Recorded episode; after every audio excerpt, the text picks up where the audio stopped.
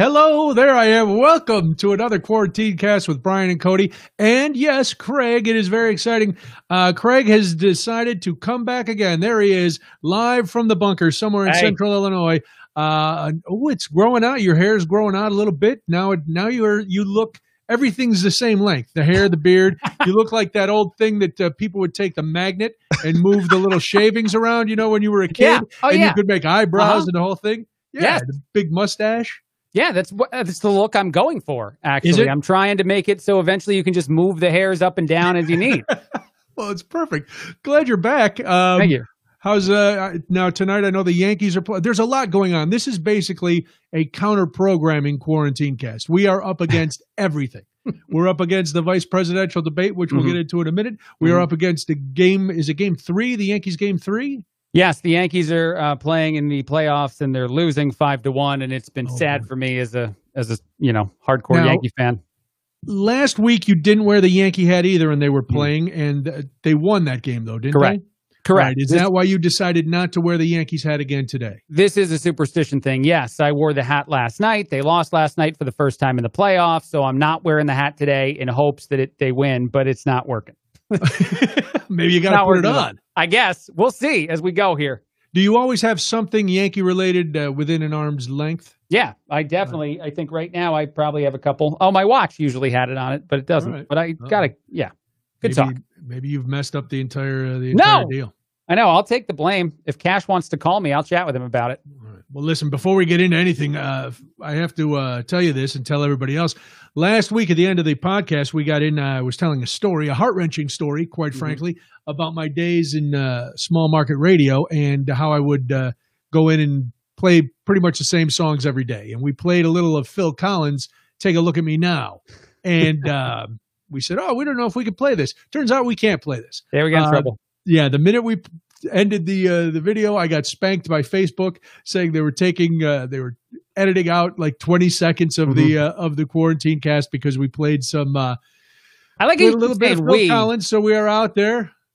I played it. I was the one that made all the mistakes. You just rolled with it, and then you took all the punishment. So I like that you're taking equal blame because it was all my fault. Well, you were playing it, but I allowed it to happen. Oh, I forgot to say too, we're also on uh, YouTube tonight. So we're not Oh. only on Facebook, we're on YouTube, and we already have our first comment on from YouTube from App Rainer. Uh, hi, I'm here, not interested in the other stuff. Good. Cindy says hi. Janice says hi. Jean says hi. Karen says hi. Hello, everybody. We are uh, glad you're with us. Yeah, tonight. So we're trying. Uh, we're, we're- listen, we're trying multi platforms. Craig, I want to expose us to, uh, you know, the. okay. I don't know. I just thought, well, if I have the capability of doing it on my YouTube channel too, why not do it in both places and see what's happening? I'm going to share your YouTube link on my Facebook, my social media, to see if that somehow helps us. Listen, you, you never know. It's All right. it's just something to try. So we, we are uh, we're happy to be here, and yes, we are counter programming now. Uh, my, from my days at WGN, I was always on on Super Bowl Sunday, so I am used to big time counter programming. Mhm. Uh, I don't know if there's anything bigger today than the vice presidential election. So we are up against, uh, you know, I, I know more people watch the Super Bowl. Uh, I don't know if more people get angry during the Super Bowl than we'll get angry tonight if it's anything like the presidential debate of last week. But uh, I decided, I, I was going back and forth, and I mentioned this to you earlier when I was on your program. And uh, for those of you who don't know, just read the bottom of the screen. You can listen to Craig Monday through Friday, 2 to 6 p.m. on WJBC.com, uh, in- unless you're in, you know, the area, then listen Right. to him on the radio. Yeah, that's usually good. Either one. Or if Yeah. you can fill out a diary, that's even better. Do they even do diaries anymore? They do diaries. Are you a here. diary market? We, yes, yes. Oh, okay. I I thought everybody was ppm. I don't know. That just hurt. No, no, I only didn't know. It's, 50 I didn't mean are. it as a hurtful thing. The rest of us, the rest of us, uh, you know, not top fifty people. We still All have right. diaries. Listen, then then get a diary. Uh, I Yes. hear the diary is the biggest scam ever perpetrated. Uh, they're mailing out diaries to everybody. They're not even asking if you want a diary. I found diaries in a creek. Uh, that's why I, you know, but your ratings are legit. Mhm. So we'll, Yeah. we'll go with that. Your ratings Okay. are legit. I'm taking it. Yeah, no. I, some of the diaries were in a wastebasket. It's terrible. Sure, it's been it's, a terrible it's year. awful. Awful. I hear dogs are listening to the radio and filling out diaries.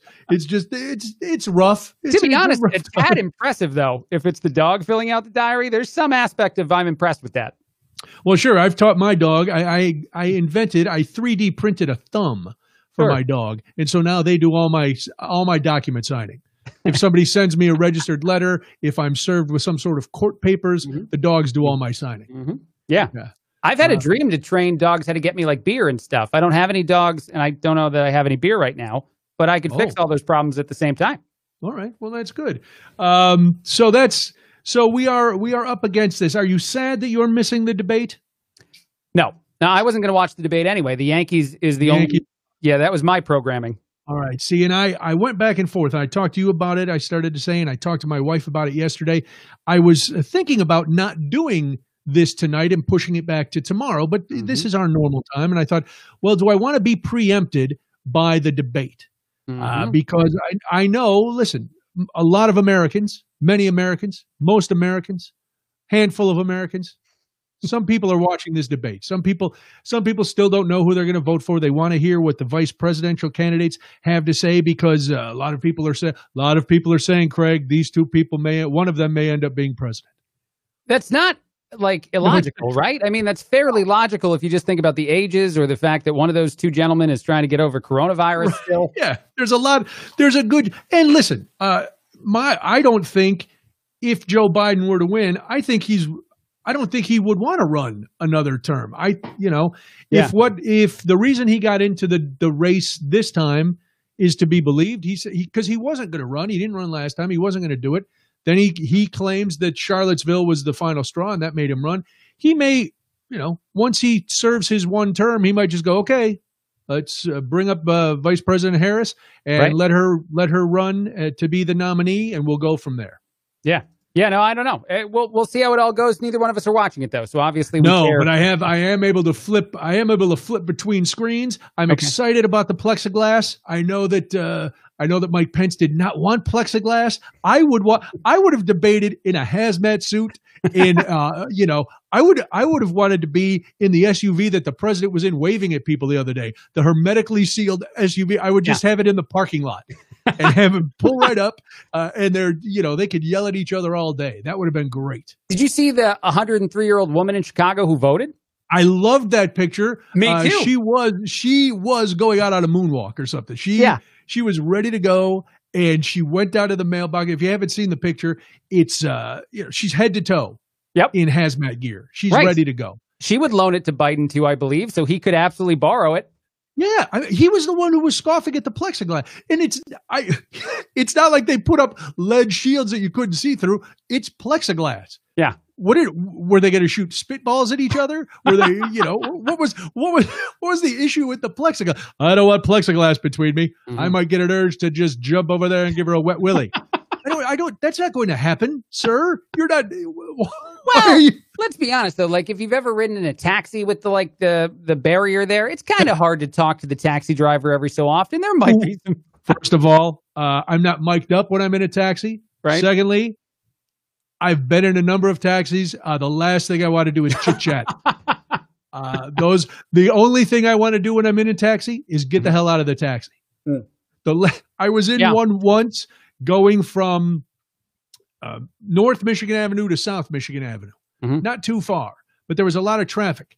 Uh, it was the middle of summer. This guy had taken a vacuum cleaner hose and duct taped it to the vent on the dashboard and then snaked it back to the back seat and that was supposed to be the air conditioning uh, So you know. lovely. So it was a lovely trip you had. It was fantastic Yeah, uh, but the point is over the sauteed uh, whatever uh, my friend was uh, had in his crock pot up in the front seat Uh huh. and uh, the no air conditioning and the traffic and just uh, the the fear that I was actually in some sort of car bomb.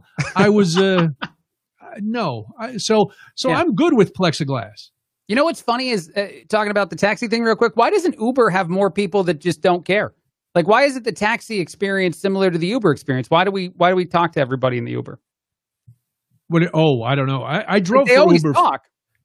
I Do you don't. talk. You you stay quiet. I stay quiet when I ride, and I, when I was Oh. I drove for a couple months. Um, and uh, yeah, I would say hello. Uh, is there is you need more air? Is there Mhm. anything you listen to? Uh, and unless they spoke to me, I wouldn't say a word. really? I don't, make That's nice. Yeah. I don't I don't have that experience anymore with the Ubers. Everybody, you know, You know no matter what yeah, no matter what state of mind I'm in and, and how much I want to chit chat, you got to the entire ride. Really? Yeah, and I don't I don't grade Uber drivers poorly because I know that that's their way of living. Probably, at least some of the people, if they're not doing it as like a side gig, I don't want to give them a two or a three and then knock them out of a system in which they want to like make a living. That seems wrong. Yeah, but uh, it's. Yeah, I guess it's like any job where you get evaluated. This is just a job where, unfortunately, you can be evaluated by somebody who's a complete tool and Right. who's having a bad day. So Right. you're you're kind of it's the ultimate customer service where you've got to pray that you make the you have to bend over backwards to kiss a customer's rear end so that they give you that five star. I give them out like crazy. I'm I'm very five star. Li- I just throw them all around. I'm like Oprah with the five stars, man. I am not. Uh, Not like that. I wh- no, I just don't like taking ride shares, and I don't like being in. T- I don't. Have we learned nothing about me and the fact that I don't want to be around anybody? I, I mean, I We have. I We've like learned that. this. I like talking to you this way. This is Mhm. fantastic. Yes. Uh, if I had to take an Uber down to Bloomington to see you in person, uh, there'd be a shotgun blast somewhere about uh, uh, Channahon, maybe. okay. I'd make it that far. oh wow, that's Yeah. pretty far. I'm still impressed. No, Channahon's just uh, past eighty. Okay. Well, hey, yeah, that's not too far. that's that's longer than I thought you'd make it. Well, uh, the first, the first, uh, you know, first half hour is just contemplating if I, you know, realizing what a mistake I'd made. The second part of it is uh, trying to actually load and maneuver the shotgun around. Mhm. And then uh, when I finally go, hey, you know what? I got to go to the bathroom. Uh, pull over to the Amoco, and then uh, that's where it'll. That's where it'll happen, right there. Oh man. Yeah, it's a horrible thing, and I. Really. The horrible thing is that I thought it all out. You really, you really walked me through all the steps. I think I'm worried about you. I don't. I don't want you to be surprised. Okay. I want you to go. Yep. He told me straight up. There was no down to the down to the actual gas station. He didn't go to a speedway. No. he didn't. He went to the Amoco. and if he doesn't see an Amoco, he's going to wait and go to the next exit. So maybe he makes it down to uh, Braidwood, and you know, then it's like uh, I don't know. Is he gonna is he gonna get all the way down? I'm trying to remember more I fifty five exits between here and uh, here Only a and uh, Bloomington comedian Normal. do something like that. By the way, I don't have those in my brain. I used to part of when I drive, um, when I used to be on the road all the time. I love coming up to an exit sign that could make a name. Like my favorite is Cooter Holland. that's I that's on fifty. I think that's on fifty five. Okay. Cooter Holland. Uh, Gilman Chatsworth is a name that I used all through college. Yeah. that's on fifty seven going down to Carbondale. So Gilman Chatsworth was my alias uh, all throughout my college career. That's how you book yourself at hotels still. It oh, of course, Cooter Holland, Gilman Chatsworth. Um, there's a there's a, a few more, and I always and still to this day I will come up with those. Like, That's oh, that's a good name. That's that's a good name. I should write them all down. So now, well, I have to th- come up with new ones now because I've given away my two uh, my two excellent ones. I uh, we I, I'm going to take a moment and brag, if I might Sure. not on myself. I'm good. There's a new addition to the office. If you look behind me, there's uh, another diploma right on the wall behind me there. Ooh. That is my wife's second master's degree. Wow. Yeah, it just she earned uh, she earned the second master's back in January. It, it actually just came in the mail the other day. So now that is that wall has two master's degrees and some other big uh, award that she won in grad school. And I'm you know I'm here with uh, I, I wrote out my own diploma and taped it on the wall. Yeah, I can get one in the mail. congratulations to my wife. Debbie. Probably not as good as your wife's. Congratulations to her for sure. Yeah, that was uh, you know, so that was Yeah. uh, a lot of it's. eh, I'm always amazed. My brother, my brother Michael, just got his master's too, and Mm. I'm always amazed by people who work full time and more, and then still go to school and get good grade. Like Debbie didn't get anything lower than an A. She Yeah. would get upset if she didn't get an A plus. Yeah. and I'm like, an A is an A, right? I think Oh, so. yeah. Yeah, no, I. It's funny you say that actually because my my wife, while working, went to school here in the United States and got straight A's in her second language while studying to be a, a web developer. That's amazing. It really that, is. That just that yeah. That's see. Here's the thing. That shows you that people are who are smart and hardworking are going to succeed. You know, Yep. it's it's like they can go, oh, give me more. Me, I'm like, oh, I have to go to Jewel and make a phone call today? I can't do Uh, both. One yeah. is out. Come on. Right. And you expect me to shower too? Stop it. Honestly, though, congratulations again to Debbie. That is fantastic. We're blowing up on the comments here for her. Uh. That is two master's degrees. No, I'm very proud of her. Uh, Yeah. She got the one, and she got her first one in human resource management or something like that. And they said to her because she, you know, got all, it's all A's and cum laude and blah blah blah. And then they said we're starting a new program where we're going to get somebody from uh, the human resource side and go to the business side, and then somebody Ooh. from the business side to get this uh, master's that you just got. So she is the first person to go through this program and to get the the two degrees. Wow. So Wow. she finished she finished the first one, which I thought was amazing. And I was, you know, I was intimidated all the time because I got to write a paper. I'm like, okay, I'm to be over here, uh, you know, watching Matlock and trying to make a joke. And um, and she finished the first one. She said, well, here's here's the deal. They, you know, they asked me if I wanted to do this and this, and uh, and I'd like to. What do you think? And what am I going to say? No, you can't get. No, that would be done. I was like, okay. I said, are you sure? Yep. Can you do it? She said, yeah. All right, do it. Right. What's, you know, what's what am I going to do? Uh, the guy, the guy who stood in the way. If you went to if you went back to school, what would you study? Is there something specific you'd want to study? No, uh, and I've All thought. right. Unfortunately, I, every time I should have. I've thought Well, about it. never mind. No, I've thought about it a lot, and there was a there's a point where I, oh, I should have gone and uh, you know gotten a, my law. I should have gone to law school because I'd be a great litigator. Mhm. I'd ar- I could argue the hell out of stuff. uh, or then I was like, well, people when I was subbing, people are like, you should go back and get your master's in like uh, public public education in administration or something like that, or public policy, or and I was like, yeah, that'd be. uh," And I I don't have the desire or the discipline. Yeah. Mostly no. the discipline.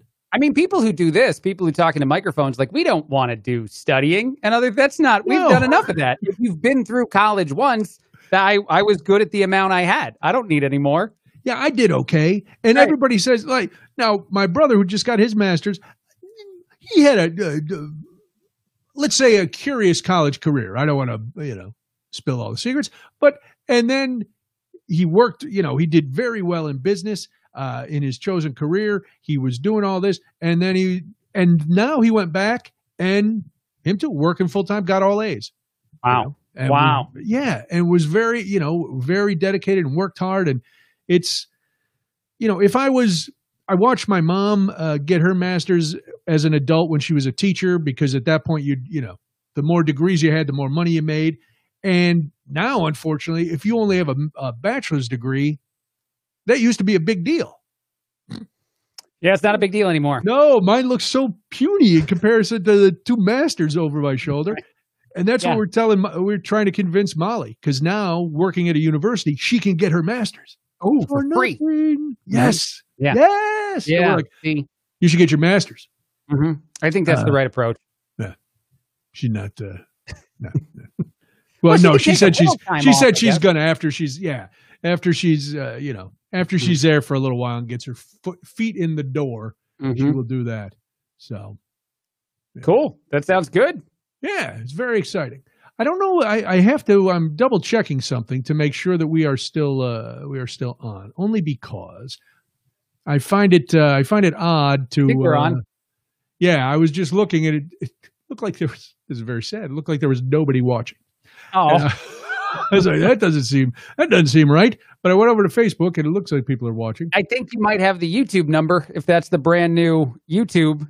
Oh, it we could be see that could be there. got- I don't got know. Yeah. five or so on the uh, on the Yeah, Facebook. I, people are always uh, people are watching. Who knows? Uh, I don't know. It's. I'm just listen. I'm just happy that uh, we've got it. We actually are going to have a guest in a few minutes, Mhm. which is uh, going to be very fun for you. Mhm. Uh, you know, so- well, no, we're. This is a guy who it's it's like WGN Old Home Week here. Yeah. We are, uh, well, so the, the guest that's coming up, he and I have some shared um, um, work experiences. We have both uh, worked with with certain individuals. He Right. has been fairly vocal about his experience working with some of those uh, Yeah. past individuals, and I, I have not been. Um, right, it'll be we're interesting. Not gonna, we're not going to. Uh, No, no, no. Other things to plug, but uh, It'll it'll be interesting to hear from him. There will be some some interesting moments for all of us. I think. I, I think so too. Yeah. Uh, I'm glad we're doing this instead of watching the debate because uh, I have started. I'm fatigued by the whole political process. I'm I'm fatigued mentally by everything that's going on, the pandemic and now the election and uh, the constant onslaught and I find myself misery scrolling. Have you heard that term? Yes. Yeah. Are do you do that? Well, see, but like we almost have to do that, right? Correct. Uh, there, That's there's how I justify it. Well, I kind of have to do it so I know what's going on. there's an aspect of it that when you you know you can't host a radio show and not know what's going on so misery scroll or scrolling is a part of it but i find myself doing it before i go to sleep at night on the cell phone and i don't have to do that that's not No. something that my job requires and yet i can't i can't prevent it i will go on my phone which should not be in my bedroom in the first place and Right. read one article about something and then it's two hours later and I, i've been in a deep dive i don't want to Oh, be in and 2020 feels worse for another day Well, that's last night. I did the. I, I was. I've been debating about taking the apps off my phone, Mhm. and I thought, well, I don't know. I'm not ready to do that. But excuse me, I had to burp. Uh, okay. But last night uh, we were going to watch. What were we going to watch? Are we going to watch this show on this new show on Showtime about John Brown, the abolitionist? Mhm. And so I put my phone down. I said, I'm not going to. I didn't say this to Debbie. I said it to myself. I'm not going to. Uh, I'm not going to look at my phone throughout the show. I want to focus on the show and see what happens. Yeah. And uh, I did it. wow I had, but during the show, I had like urges. I, I felt like a guy who needed a drink. And I wanted, I kept, and I should have left it in the other room. That would have made it er, easier. Mhm. But I had it, it was right there. It was like sitting three feet away and it was calling out to me, you know, come back. What are you doing? You haven't been on me for a while. Why not? And then I started thinking it was just like this movie, uh, the, the social dilemma hmm this documentary that the phone was actually like trying to get me to come back because the algorithms knew I hadn't been on in a while. I hadn't tweeted, I hadn't been scrolling, I had, but I actually got to watch and enjoy the show. Which is, yeah, no, exactly. I don't know. I don't know why it feels like drugs now, though, right? But we we have to get some sort of endorphin high from doing this, right? Oh, There's yeah. got to be a connection. Okay. Have Well, you then we- watched that? Have you watched that movie? The first part of it, we had to stop. Uh, we started watching it at a time when I we shouldn't have been watching it because I had to do other things. So we only we only saw like 30 minutes of it or so. All right, yeah, definitely, uh, definitely watch it. Oh, Janice has a good question. Already wondering what is the beverage of choice tonight? Good question, Janice. We are a little late to the party. What are you drinking, Craig? I am drinking a homemade tea that I believe is some hibiscus berry thing that I put vodka in for the. Oh, I was evening. gonna say it looks blue. It looks like It is. Uh, like It is. washer fluid. It, it- we know it tastes delicious though. It looks good. It's got, uh, well, I again went for a light beer, and uh, because I'm thinking of all my friends and family down in Louisiana, which is once again under the gun of a hurricane, I went with a Port Orleans Riverfront Low Tide. It's a uh, light lager, and uh, it's a low cal lager. Uh, Port Orleans is right on Tchoupitoulas, right, uh, it says brewed below sea level. So that's, That's impressive.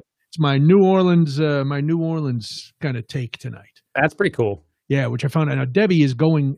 De- I, I'm going to be alone.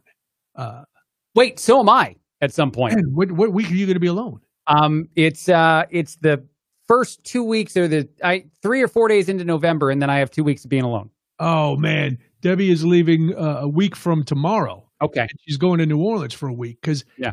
she kind of needed needs a break. She can work from down there, which is that's the if I could if if I could take all my stuff with me and do whatever somewhere, Yeah. I would. uh Yeah, I would go. So she's going to go visit Molly. All right, we will continue. There's so much more to talk about, but our guest is here and he is waiting patiently in the green. Craig, did you know we had a green room? I did not. It's very exciting. Uh, we, of course, have a green room. It is uh, not green and it's virtual, and we don't care. Uh, but our guest is in there. He is a radio producer. Mhm. He is the author of the book Righteous Might, and he is the host of a new podcast called the Greatest Story Ever podcast.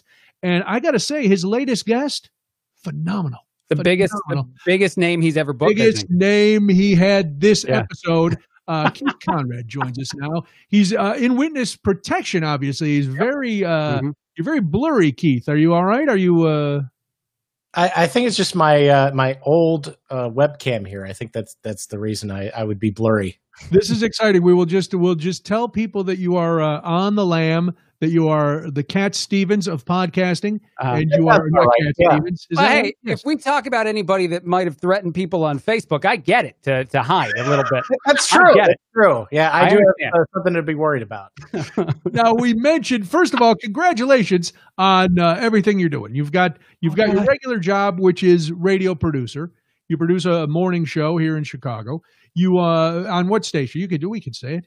I'd rather not say actually. All right. You don't want to say he's a morning show producer, and because of that, he also has a newsletter that he sends out for uh, radio stations or just people who want to know what's in the news. Uh, so he does that. He's got uh, Righteous Might is his book, which is available on Eckhartz Press. You can uh, see the link right there at the bottom of the screen and uh, pick that up. We'll get a, get into a little bit more of that later. And he's uh, numerous podcasts, I believe, but the latest one is the Greatest Story Ever podcast. And uh, that's kind of that's kind of what we want to talk about. Explain the explain the concept of this. And first of all, where do you find the time? Um, you know, I that that's a very good question. I've I've been starting to wonder that myself because actually we might be breaking some news here. Ooh. I use, you know, quotation marks with news. I'm going to have a new podcast starting on Friday. Really? Yeah. What is this podcast? I, I, I'm actually uh, just producing it. Uh, actually, um, uh, there's a theater group in in Chicago called Lifeline Theater. They're in uh, Rogers Park, uh, actually just north of uh, Loyola. And uh, I, I'm me and a, another radio professional are partnering with them to create a an audio drama podcast. Since since they can't do, you know, their normal thing because of because of Big Roan Right. um, uh, we we decided this would be a, pretty cool way for us to, uh, uh, you know, on on my end do some creative stuff, and on their end, hopefully, uh, make some money for their uh, for their group while they're while they're uh, laid up. Very cool. So that one starts uh, this week, and And it's uh, uh, Lifeline Theater on the air. Lifeline Theater on the air, and that will be available wherever podcasts are sold. Is that correct? Yes, it's already. Uh, you can already uh, find it on uh, Apple, Spotify, uh, Google. Wow. All right. Plus, you can just ask me, and I'll send it to you. That's good. That's good too. Let's talk about the greatest story ever podcast, though. How did this come about? Well, it's actually a funny story because on the uh, on the morning show I I was working on, I'm actually even more behind the scenes now, so I don't actually work directly on that show. But uh, uh, one of our producers is actually involved in a virtual kidnapping scheme, where um, his sister, uh, they had her on the line saying that uh, they were the uh, like the sheriff's department or something, saying that she had missed jury duty. So they had her busy on the phone. Then they called her family from her number, you know, because you're able to do that in the in the digital age. Okay. And so they had her convinced that uh, she missed jury duty, and if they didn't send uh, all this money, uh, she was going to go to jail for missing jury duty. And they called her family and said, "Hey, we've got your daughter. If you don't send us all this money, uh, we're going to kill her." And they actually, uh, because of social media, were able to find just enough information that everything seemed credible on both sides. So they're having these dual conversations at the same time and uh, they were literally for a couple hours convinced that uh, that his sister had been kidnapped and uh, and might die, and uh, it ended up costing him, I think, about five thousand dollars. oh my God. And so, as we're we were talking about this a- after it happened, I thought, you know, everybody's got got that one story that seems completely incredible, but but actually legitimately happened to them at some point, and so Yeah. that was the genesis of the uh, of the podcast. And you've had your, I think, uh, the lad, the latest one was episode thirty-one. Is that right?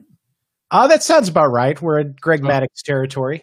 And you've first, had, uh, that, that story that you just told is the first episode of the podcast? Uh no, it, well, it's episode number two. I I did uh, episode one was kind of explaining the whole thing, and then episode two was what's lovely to everyone watching for podcasts, you don't have to listen to just the you know most recent one. You can go back and listen Right. to number two, Yeah. which sounds like an incredible episode of the show.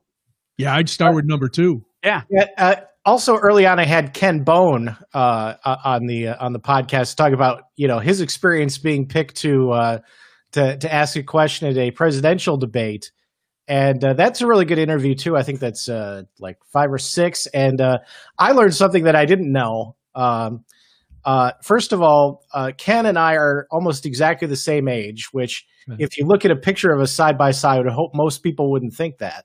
The weird thing is, I just saw his picture. It's just as blurry. Is it just the is it the red shirt though? I, it, it might be, yeah. Okay, And, good. and even though it's an audio podcast, I did insist that he wear the red sweater during the interview. Good, good. Uh, but he was actually like I, I asked how you get get picked to be you know in a presidential debate, and uh, he said he was just sitting at home watching Futurama, and he got a he got a phone call on his cell phone from a number he didn't recognize, and just you know randomly he decided I'm going to answer this even though I don't know who it is. And uh, it ended up being, you know, some group that was that was putting things together, and they asked him a bunch of questions, and and ultimately they decided that he was an undecided voter, and uh, he ended up uh, ended up uh, uh, asking Wow. a question. But to to me, the important takeaway was that he was just sitting on the couch watching Futurama. Yeah. it's like, okay, we're exactly the same age, and we basically spend our time doing the same thing. well, he got blown up on Twitter today. He- Uh, he did, yes. yes. Ken Bone uh, said that he voted for a third party candidate.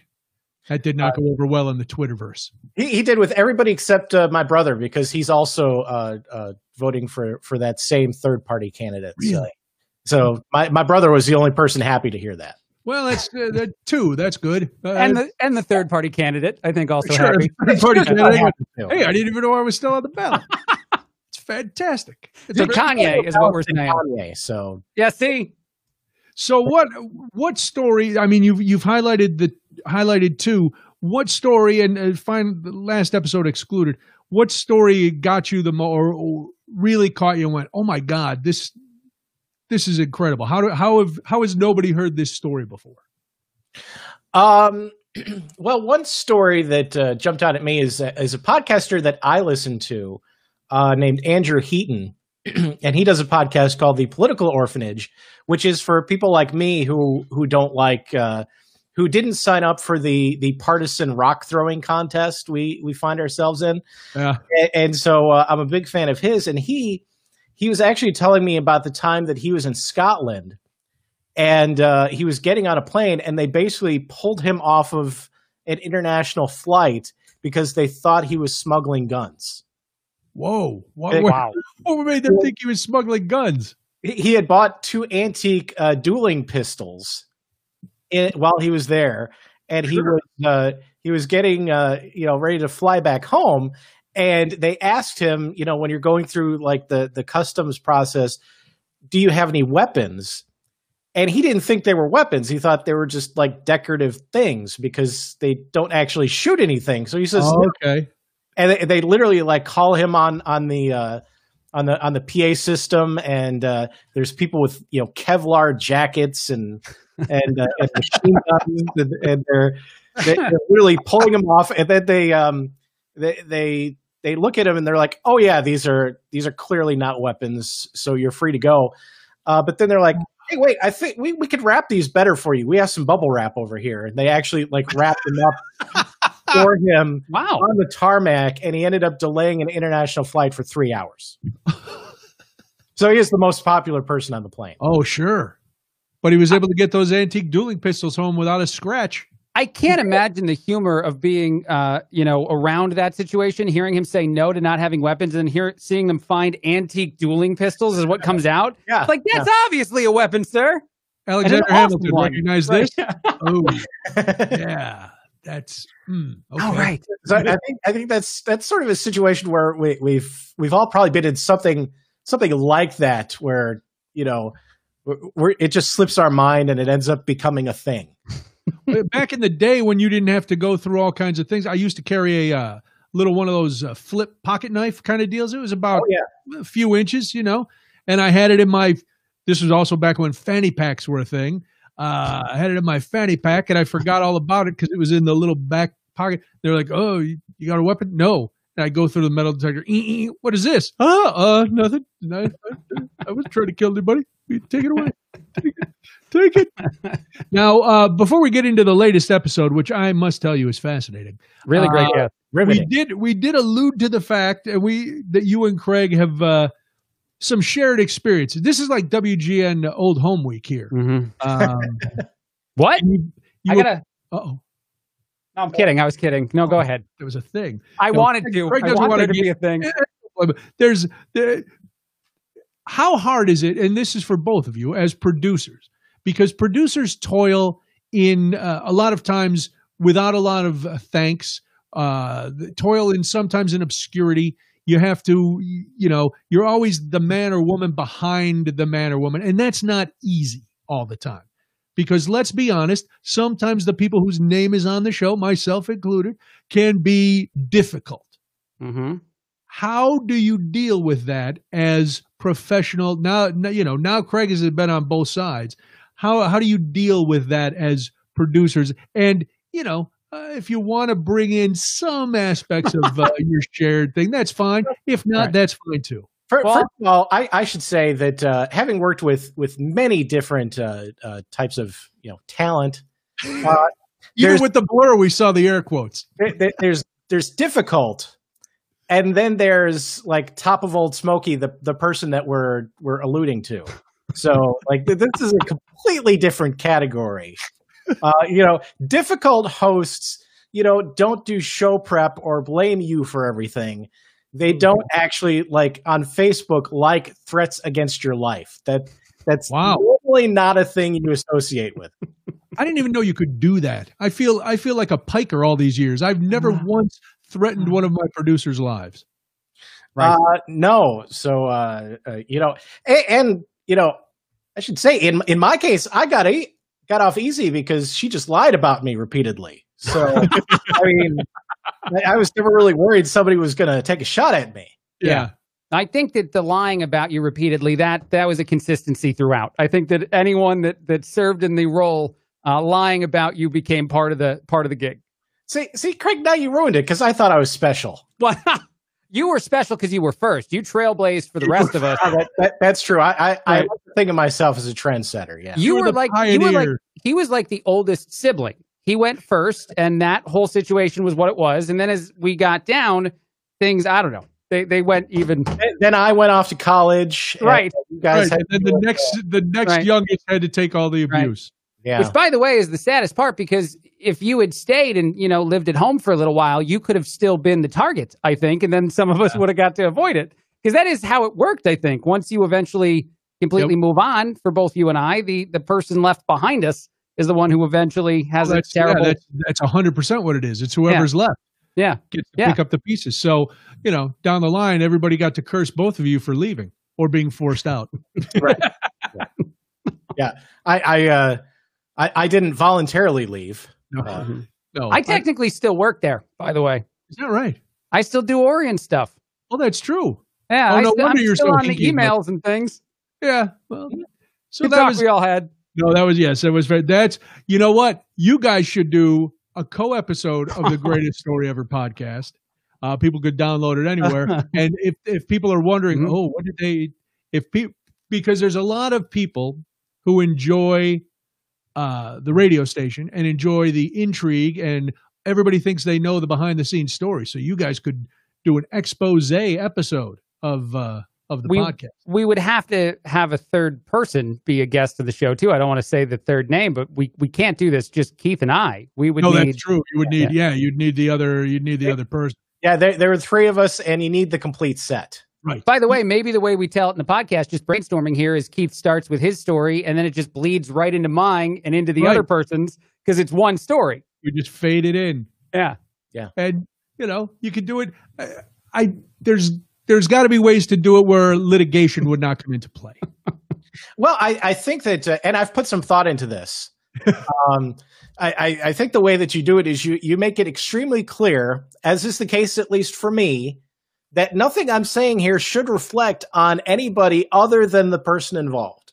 Like, Right. the, like everybody above this person treated me just fine. They did Mm-hmm. everything uh, professionally that they should have done. Mhm. In my case, I can't speak for everybody, but in, in my case, they Yeah. did. Um, so it, it's not a matter of of complaining about uh, the mighty 720 there. It's just Right. this person. And Well, that's what I'm saying. That person, I think, would be oh litigious to the end, to the bitter end. I don't know. Well, I- I, I, I- hear that a lot of du. I hear that a lot of money got spent on campaigns, so I don't know if there's uh, legal money there. Yeah, I, I've actually got uh, got a paper trail, so uh, at, at least Oh, in my case, I'm feeling pretty good about it. And in uh, the the third anonymous person's case, I know that person has a lot of documents paperwork. involved. So Yeah. Yeah. Craig just ran. Good talk we all I- had I- here. I'm taking so much glee in how uncomfortable you are right now, Craig. Because I had a only struggle. only the people who really know the story know who we're talking about. can I say something else? We do actually also share another individual that both Keith and I have had the pleasure of working with, and we've both had tremendously positive experiences with this individual, Garry Meier. Garry That's Meier is a an awesome, awesome human to work for, in my opinion, and I imagine Keith, you feel the same way. Uh, yeah, uh, you know, interestingly, because of the the other situation that we're talking about, that's why I ended up working with Garry. So it was Yeah. sort of a it was sort of a weird uh, forced marriage, but uh, it worked out really well, and we've been. you still work with Garry, correct? On yeah, his podcast. His, uh, his podcast, GarryMeier.com. Very nice. Get that get that plug in there. Tell Garry we get the plug in. Mhm. So, all right, let's get back to let's get back to this because I, I I need Craig to take a breath because he's Okay. I can tell he's about to he's about to pass out. I He's could so go get a drink, actually, for No, real. no, I'm out. No, we're good. I just wanted to. I just like stirring the pot a little bit. All righty. Uh, but let's get back to the greatest story ever podcast because, uh, as I've been telling people, your latest guest, uh, people say, not how did you get to talk to him, but why did you get to talk to him? and uh, I I was uh, happy happy and uh, honored to be asked. So my episode is episode number thirty one. and uh, uh, you know, just just keeping with the WGN Old Home uh, uh, Week thing, uh, Hannah Stanley, uh, uh, who's a, a former WGN colleague, she's going to be the next one. Oh, very nice. So, uh, and I heard your one with Bill Leff. oh He- yeah, he- Bill Leff was on it as well. He told Yeah. a story, a creepy story, kind of.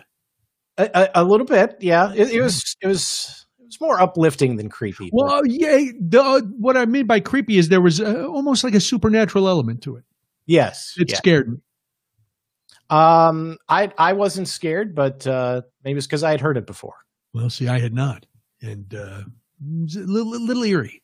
Too many. Yeah, it was very good. It was very good, but a little bit scary. I, eventually, I'll run out of uh, former radio colleagues to interview, and then the real stuff. I like that you start every uh, every episode with a story from a listener, a brief story that you recap from a listener. And it's a way for you to solicit more stories, but it also it also kind of sets the table for the listener with about what this is going to be. Yeah, it's just uh, you know the uh, you know so, sometimes they're uh, they're they're really uh, impactful stories like the uh, the virtual kidnapping one, but uh, uh, one of the uh, one of the other episodes was about uh, yet another uh, radio person that we all know, uh, Dan Levy, Oh yeah. was uh, when he was uh, uh, covering sports, uh, actually for the radio station that will not be named that uh, I currently work for. Uh, he was doing some sports reporting for us several years ago, and um, uh, he was asked by the ball boys at the United Center um, to help them scarf down the Orlando Magic's clubhouse spread because uh, they had had to leave early, so it was just it was just sitting there. and, and so you know, some stories are are really big and kind of important, and uh, and others are just you know, hey, I ate a bunch of food. Well, and that's this is going. I think this will surprise people, especially Craig, who over the last few weeks has heard stories that he can't believe and has been uh, shocked by. Keith asked me to do this, and my initial response was, "I don't have any stories. What am I gonna What am I gonna talk about? I got no stories." And then I went down and I told my wife that uh, Keith had asked me to do this, and I was like, "But I don't, I don't know if I have any stories." And she just started laughing. She goes, "That's all you do is tell stories."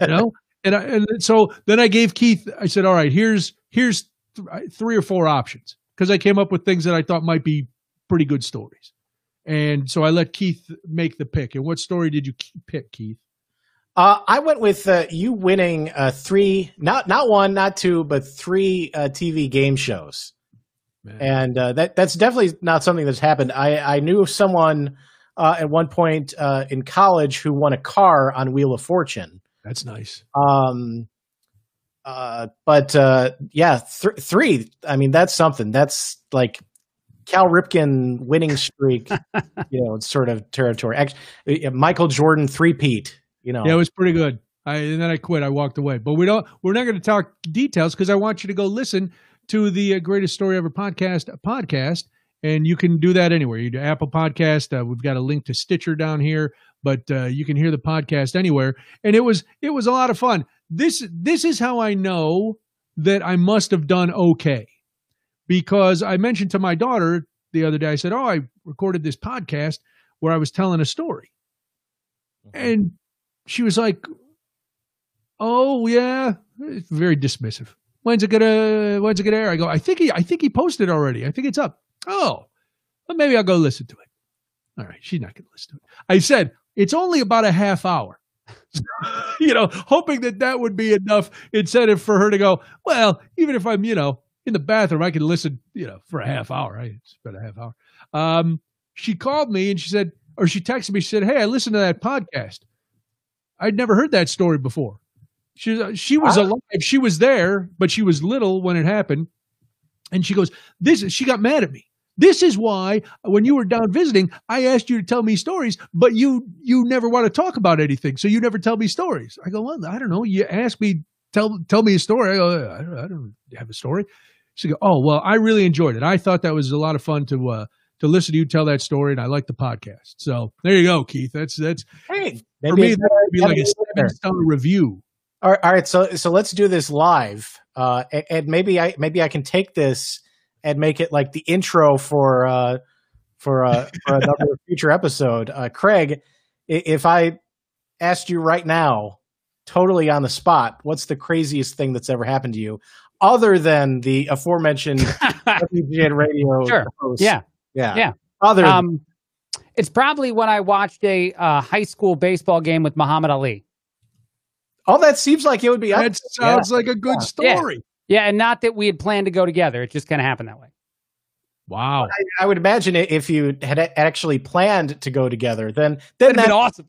Yeah, that would have suggested that you had previous contact with Muhammad Ali. So it, it, sort of takes from the start. Okay, now I see how Keith is an expert already in taking it apart. I did, I, I did want to pretend, but no, it was happenstance, and it was awesome. I will say, Keith lets you tell the story uninterrupted, which for me was perfect because I don't I don't need anybody jumping in when I'm telling my tale. Um, but so you'd be able to tell your Muhammad Ali story. Mm-hmm. And, you know, you could. Who knows? Who knows if it's even true? Keith never fact checks. Yeah. It's you true. Know, yeah, I, I haven't fact checked anybody. Um, I, I, guess the closest I would come to to that particular story is when I was in the TSA line in front of Ernie Banks. So that's that, that was sort of the same uh, sort of fortuitous thing, and uh, it was literally the last time in my life uh, I had in my possession a phone that did not have a camera in it. So wow, that that is what people just kind of have to take take my word for it because um, uh, that that was was right at the end, right right before I I got a, a camera with a phone a phone with a camera in it. There was the other time that I watched a Kanye West concert with Devin Hester. That did happen too. Wow. So, so how, how, do you end up with like the all these athletes? Like, yeah, what's going on? Happen. The Devin Hester one, I didn't recognize him. Like that's the thing about it that's terrible. I'm a Giants fan, not much of a Bears fan, although I'm living in Chicago at a Kanye West concert, and we sat in seats that were not ours because the like first two Good. rows were empty. Two songs in, and my buddy and I are like, we should go up there. We can figure out a way around what seems like security and get in those spots. And then the rest of the crowd that's supposed to be in the seats comes sure. in, and it's Devin and all of his his entourage. And I, I don't know if we're taking spots from two people, by the way, because they never kicked us out. We sat there, and then at some point, like everyone's talking to him. Everyone around me is hitting him on the back and like trying as much as they can yeah. to say he's so great. And I'm like, I'm sorry, should I know who you are? He goes, uh, Well, my name is Devin Hester. And I was like, Oh, I know that name. And then I, because I was hammered, proceeded to yell everybody around, It is Devin Hester. And then he got a little upset because I think sure. I made more of a scene. Um, I, yeah. That's so funny. Should I know who you are? Yeah, I, you know. I did that. I was hammered, Noonan. I try, I got past security to get to some seats that weren't ours. Uh, some bad things happen. Yeah. Roger, uh, our good friend Roger Badesch, who is also an Eckhartz Press author, which uh, Keith is, which we'll mention in a moment, Uh, Roger is saying that I should write an autobiography so my family knows what I've done. I don't need them Now- to know what I've done. I, I will say that uh, uh, Craig is responsible for me meeting uh, Weird Al. Really? Uh, yeah, because uh, there there was a day where uh, I was I was filling in for uh, for Craig uh, in one of his his many uh, side hustles there, actually at WGN, and I was I was Yeah. waiting to be led up into the Tribune Tower, and um, uh, like literally, I see I see Weird Al there, and um, like I nobody clearly nobody else has noticed him. Uh, How do you miss him? because I I would I'm sure there's like you put a dozen people together, there's going to be somebody who's going to freak out over the fact that Weird Al is. is Oh yeah. uh, so I just kind of like sidle up to him and I I was like, so I would, either you're Weird Al or you look exactly like him. Uh, but he was he was very nice and uh, and he was there with his family and I got to look like a big shot because I'm it's in the Tribune Tower and I'm explaining like what all the quotes are. oh yeah. Yeah, so Very nice. uh, that was a that was a cool moment that was actually facilitated by uh, by Craig. Yeah, Craig. Accidentally. Yeah. Another great story. Now it's being I don't know quarantine casted. Right. That's very nice. So, how often do you do these? Once a week, once a month, twice a year? How? it's, it's it's once a week, and Okay. uh, uh, occasionally uh, I will know what the story is going to be ahead of time. Uh, you know, like like you actually threw out a couple options, so I, Yeah. I knew what that was going to be. Uh, I'm talking to uh, the next guest, uh, Hannah Stanley, tomorrow. I have absolutely no idea Oh wow! what it's going to be. Oh, I didn't know that was an option. I, I kind of like that better. Um, Now he tells me. there were uh, there were a few early on where you know I I was still kind of establishing the the premise of the uh, of the podcast where I actually like sought out people that I knew had specific interesting stories and I'm like Okay. "Hey, why don't you why don't you come on but now that now that I've done a few that I can point people towards I'm like just just tell me the craziest thing that's ever happened to you right. and I don't like so so there's a a CNN CNN anchor that I that I I know because I I booked her on on various shows and she literally did the same thing as you. She's like, "Oh, I I don't have any interesting stories." I'm like, "Wait, wait a And minute." hers was very good. I listened to hers as well. Um so yeah. Eh, Wow. eh, eh, Like I I would say uh probably about 50% of people are are like I don't have any interesting stories and the other uh, others are like, "Yeah, yeah. I I know exactly what I'll tell you." Well, see, here's the thing: if you only have one story, it's easy to go, "Yeah, I know exactly what story I'm going to tell." If you've led a life, it's hard to pick, and you don't want to. You, you don't want to seem, I don't know, egomaniacal to say, "How can I narrow it down to one story?" Seriously, I thought my other two options were pretty good. They worked, yeah, and and one if- involved having a gun pointed in my face, and one involved sitting in my 1988 Cavalier with Sam Kinison as he played me the preview copy of Wild Thing. So so you were uh, you had a gun pointed at your face. You worked with uh, with what's her name at WGN. Yes, I took uh, took some time off from uh, the one side Mm. of the glass, and I wanted to see. Uh, it was like uh, what's that show, Undercover Boss. So I went in to be a Yeah. producer for a while. Yeah. That's weird. And, I thought uh, her weapon of choice was machete. I thought so too. Just yeah. a bitter tongue, just a wicked wit, poison pen. Um, Ah. Gene says, I was at a shopping center years ago. People were surrounding a very tall guy. I asked my kids if they knew who he was. They said, nobody famous, just some guy named What? Michael Jordan. Gee, wow. that's, a, that's a great story. It's, Such a simple one. That reminds me of the time we saw Derrick Rose on the street. It was my wife and I and a couple other friends, and I'm the only one that recognizes Derrick Rose. And I'm like, "That's that's Derrick Rose. We should try to interact with him." And everybody's like, "That's doesn't we try don't to care." interact with him. or something." Go up to him again. Should I know who you are? You know? No, I, I don't know. It's so all right. So we know the podcast is the greatest story ever podcast. It is uh, it is available wherever you get your podcasts. Uh, a new podcast coming on Friday. Tell us the name of the theater podcast again, Keith. Uh, it is uh, on the air from uh, Lifeline Theater, Very nice. and, And, now, and they- they're actually uh, for the month of October. Uh, we're doing a bunch of stories by Edgar Allan Poe. Do You know, ooh, ready for Halloween. It's Halloween time. Wow. All right. Now, uh, as I mentioned, I don't know where you find the time, but you are also an author. You wrote a book called Righteous Might. People can uh, get it at Eckhartz Press or uh, wherever fine books are sold. Righteous Might. What is Righteous Might about? Um, well, uh, so since I got a really bad uh, Amazon review about it, Uh-oh. uh, I, I will ask you if you ever saw the the movie from 1980 called The Final Countdown, not to be confused with the song of the same uh, name. No, I don't believe I have. Uh, so in the final countdown, uh, it's about uh, uh, the USS Nimitz, which is an aircraft carrier that flies in, uh, sails into a crazy storm, and they come out on the other side uh, the day before Pearl Harbor. Okay. And uh, right as they realize this has happened, the crazy storm shows up again and sends them right back home. Ah, So uh, when I was a kid, I, I saw that uh, thought it was kind of Twilight Zoney and, and and liked it and had fond fond memories of it. And then I did something terrible that you should never do. I rewatched it as an adult, ooh. and, and then um, th- there was uh, Mhm. all sorts of problems with it, and uh, Mhm. uh, uh, the biggest one for me was the fact that uh, they go right back home and they don't actually do anything. You know, the hundreds of Japanese airplanes flying uh, flying directly towards them. Yeah. Uh, but also in the movie, they they don't spend any time at all dealing with how people are reacting to the news that hey, it's 1941, and as far as we know, we'll never see our family or friends or anybody ever again. uh, so so that's uh, so that's you know I, I would say it starts with the same sort of premise that hey, there's this this modern aircraft carrier that suddenly finds itself uh, the day before Pearl Harbor.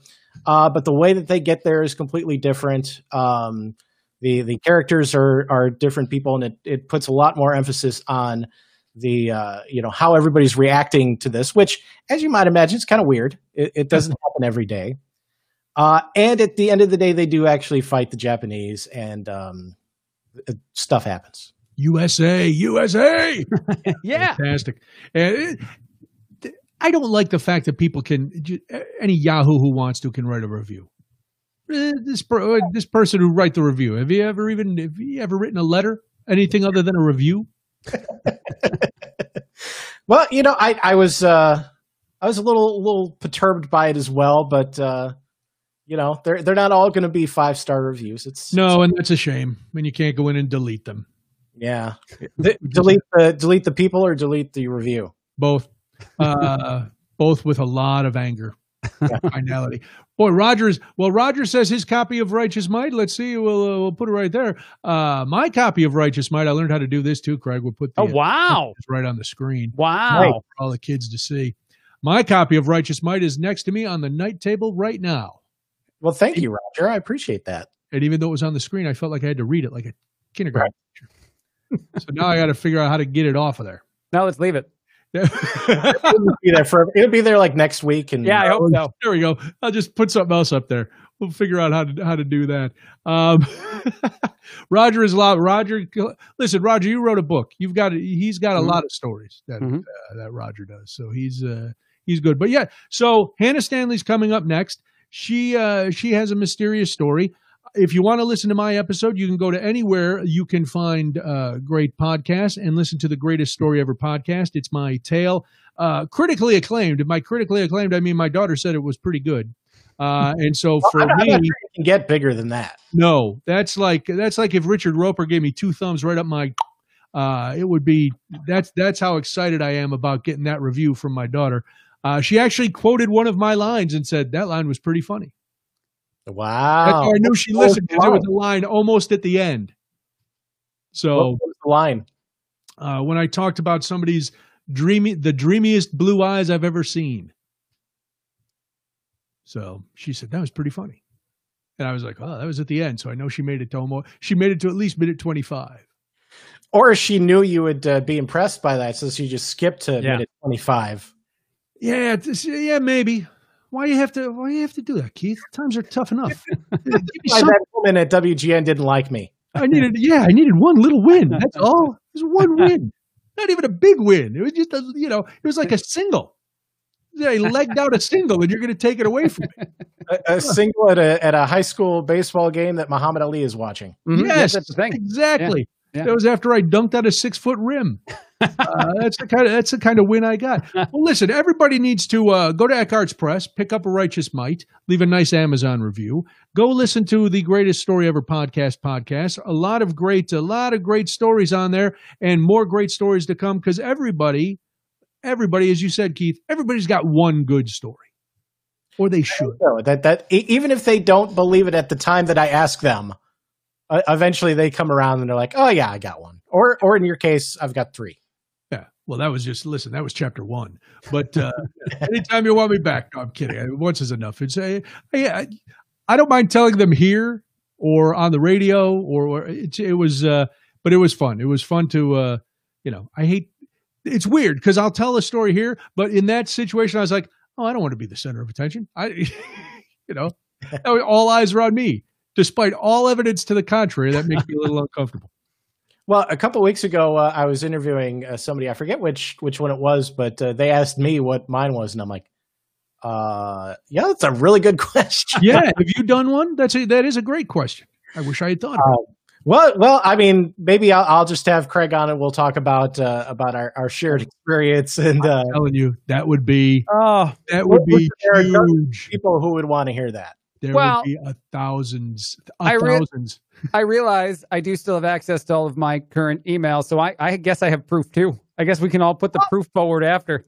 Yeah, yeah, if you're if you're pressed, Apparently, that would be good. That'd be exciting. That would that's going to be one to listen to. Not that they, they all are, but it, for any fans of uh, certain radio stations, that might be the one. oh, Might be the one that burns it all down too. no. Again, I want to echo what Keith said earlier. This is not about the station. No, I understand. It's Specific about to a one human. individual employee. It was not Yeah. about management or the hierarchy. Nope. It was about enabling one person. they're they're all lovely people, except for that one. Exactly. Well, Keith, it was a pleasure. Thank you for uh thank you for joining us tonight. Now go back. Hopefully, and Craig, I don't know if you know this. Keith is recently married. He's a Yeah. man. Yeah. Yeah. So congratulations on that. COVID marriage. Yeah, and you went out of town this weekend. Uh, judging by your uh, social media accounts, you went to the beautiful uh, Mackinac Island and Oh, uh, were jaunting around there. Were, Wow. you, were you afraid of? Uh, you know, Michigan's kind of uh, they're kind of lawless up there when it comes to COVID. Uh, a little bit, but but uh, you know, Mackinac Island is uh, the sort of place where uh, they definitely don't want any bad headlines. So Right.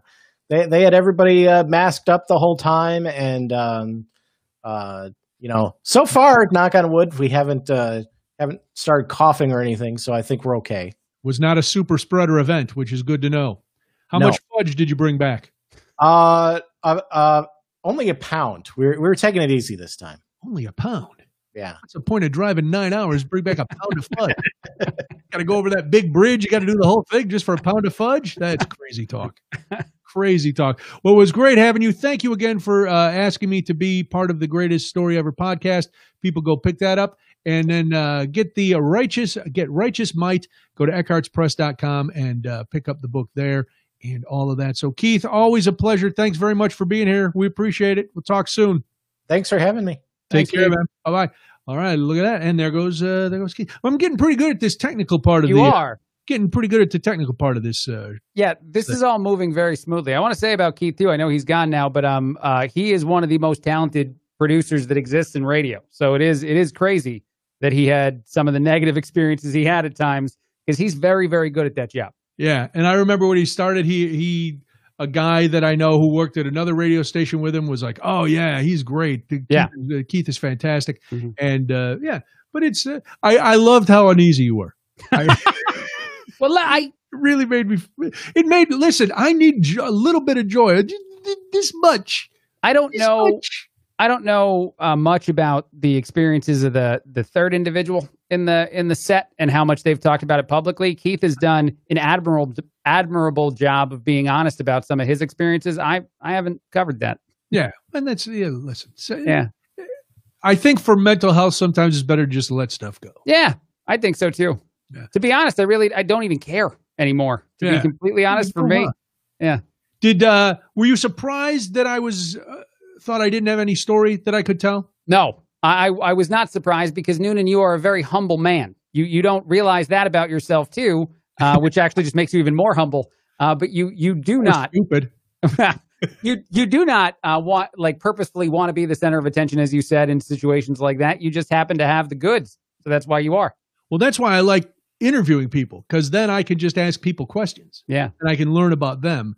Mm-hmm. Uh, and it was strange because, uh, and I mentioned this while Keith was, was with us. He doesn't interrupt, so he doesn't ask. Like when I'm telling you a story or you're telling me a story, we kind of interject and go, "Hold on, wait, what?" Uh-huh. Yeah, and that was one of the things Molly was like, "Oh, I wish he, I wish he'd asked you a couple questions about what you were saying because there were things, more things I needed to know." That's not the format of the show. Well, it's sort of, it's sort of you're darned if you do and darned if you don't, right? right. I'm, I'm sure that yeah. both of us have regretted jumping in because maybe whatever we caught on didn't go where we thought it would go, and then we're sitting there hard to get back to the right path again.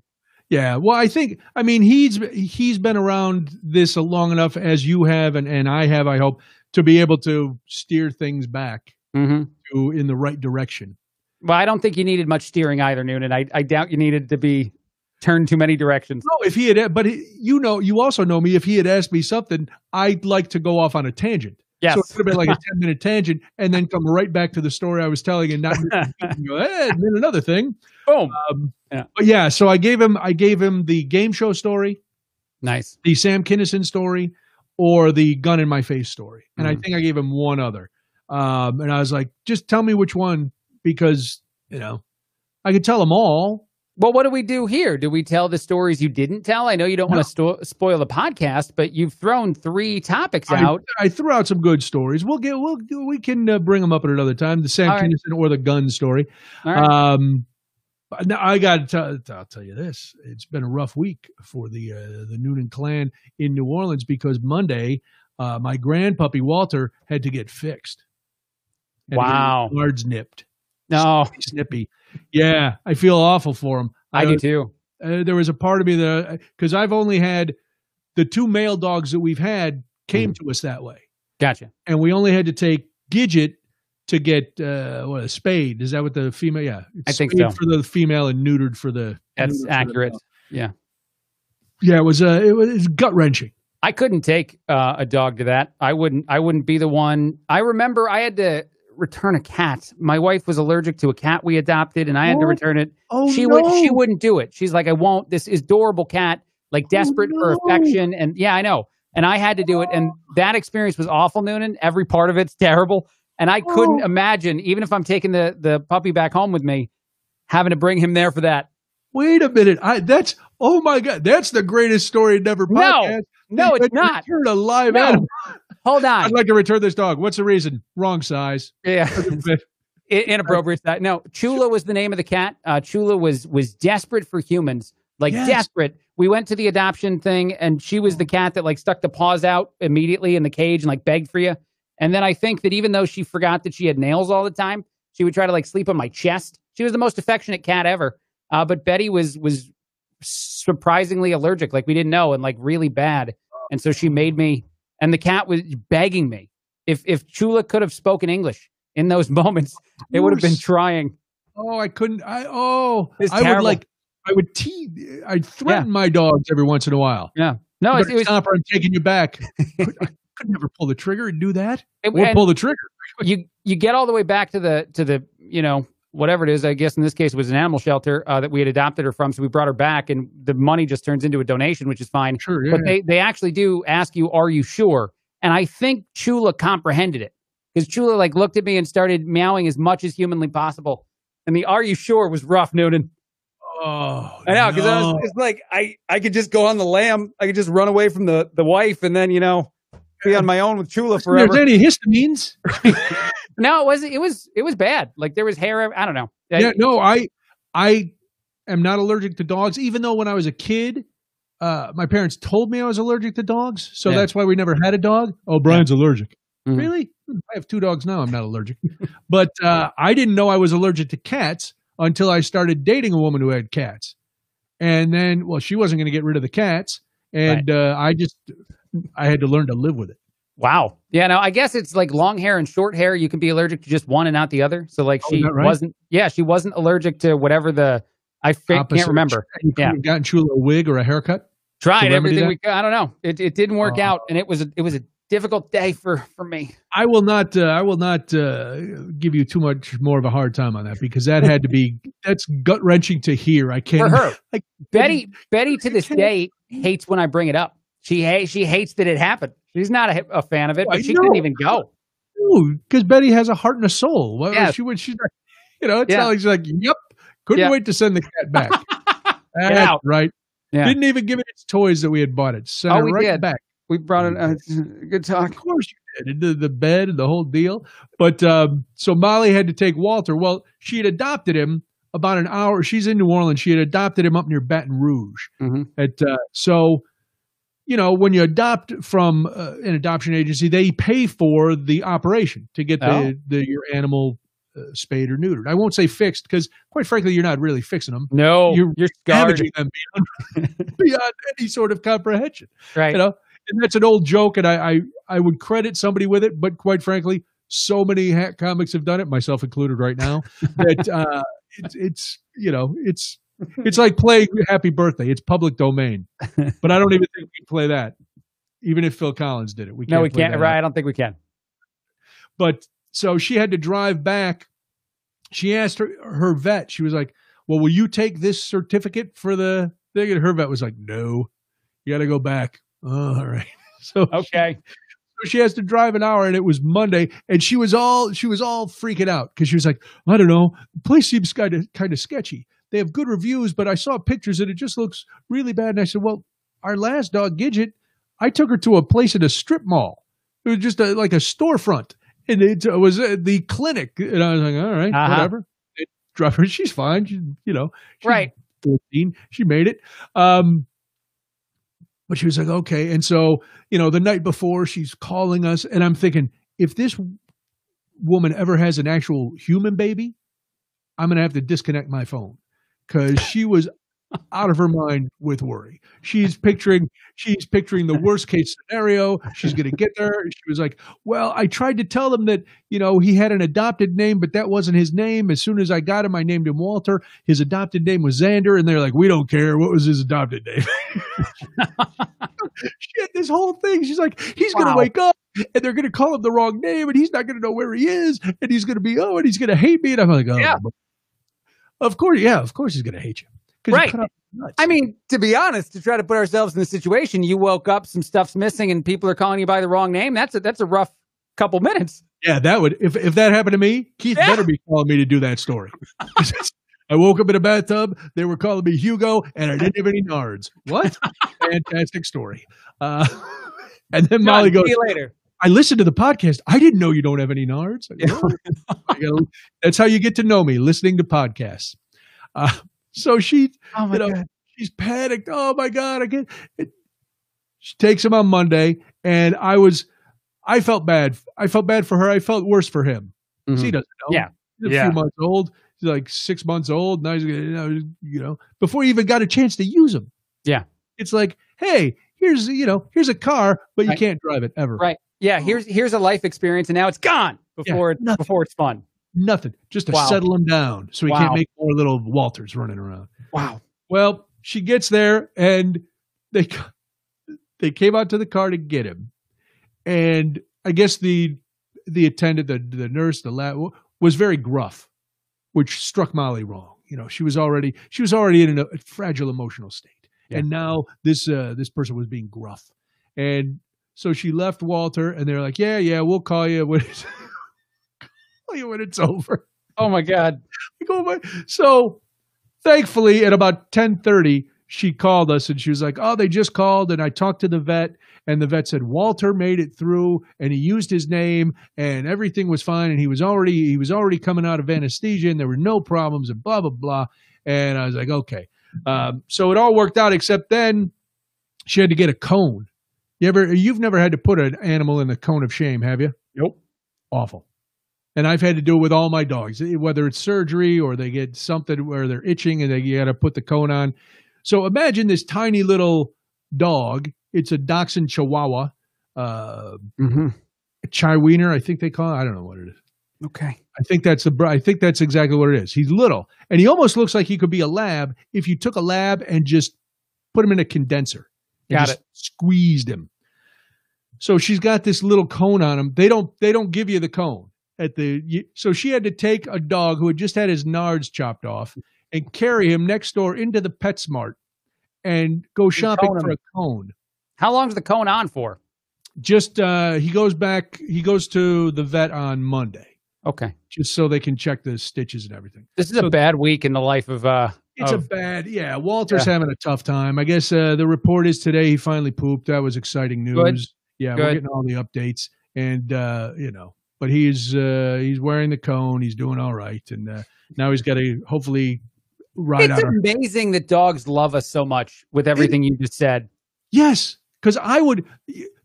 I mean, granted, she wasn't in there doing the snipping, I know. so he he was happy to see her because he's like, man, these people are assholes. Don't leave me with them again. I got, I can't know. Can you take me home where you know I get treats and I can lay around? I got my Yeah. toys and right. uh, and I know, used to have my nards. yeah, I used to have you know. Let, let me see where I used to drag my nuts across the floor. Oh man. Yeah, But uh, you know, yeah, he's so he was happy to see her. But you're right, dogs dogs love us no matter what. I did a story today actually about dogs. You what? I did a story today about how much dogs love love humans. They only love one thing more than humans. Do you know what it is? Uh, one thing more than humans. Dogs only love one thing, and this was like brain mapping, sciency stuff. There's only one thing they like more than humans. Other I- dogs? No. Other dogs. That is absolutely the correct answer. Yes. Other dogs. Wouldn't that be cool if people were like dogs? Because right now we're as separate as you can possibly be, right? Like half of us hate the other half for a lot of different reasons. Right. But wouldn't it be great if we responded to other humans the way dogs respond to each other, outside of maybe the sniffing, like everything else about it? Like so happy to see each other, freaking out.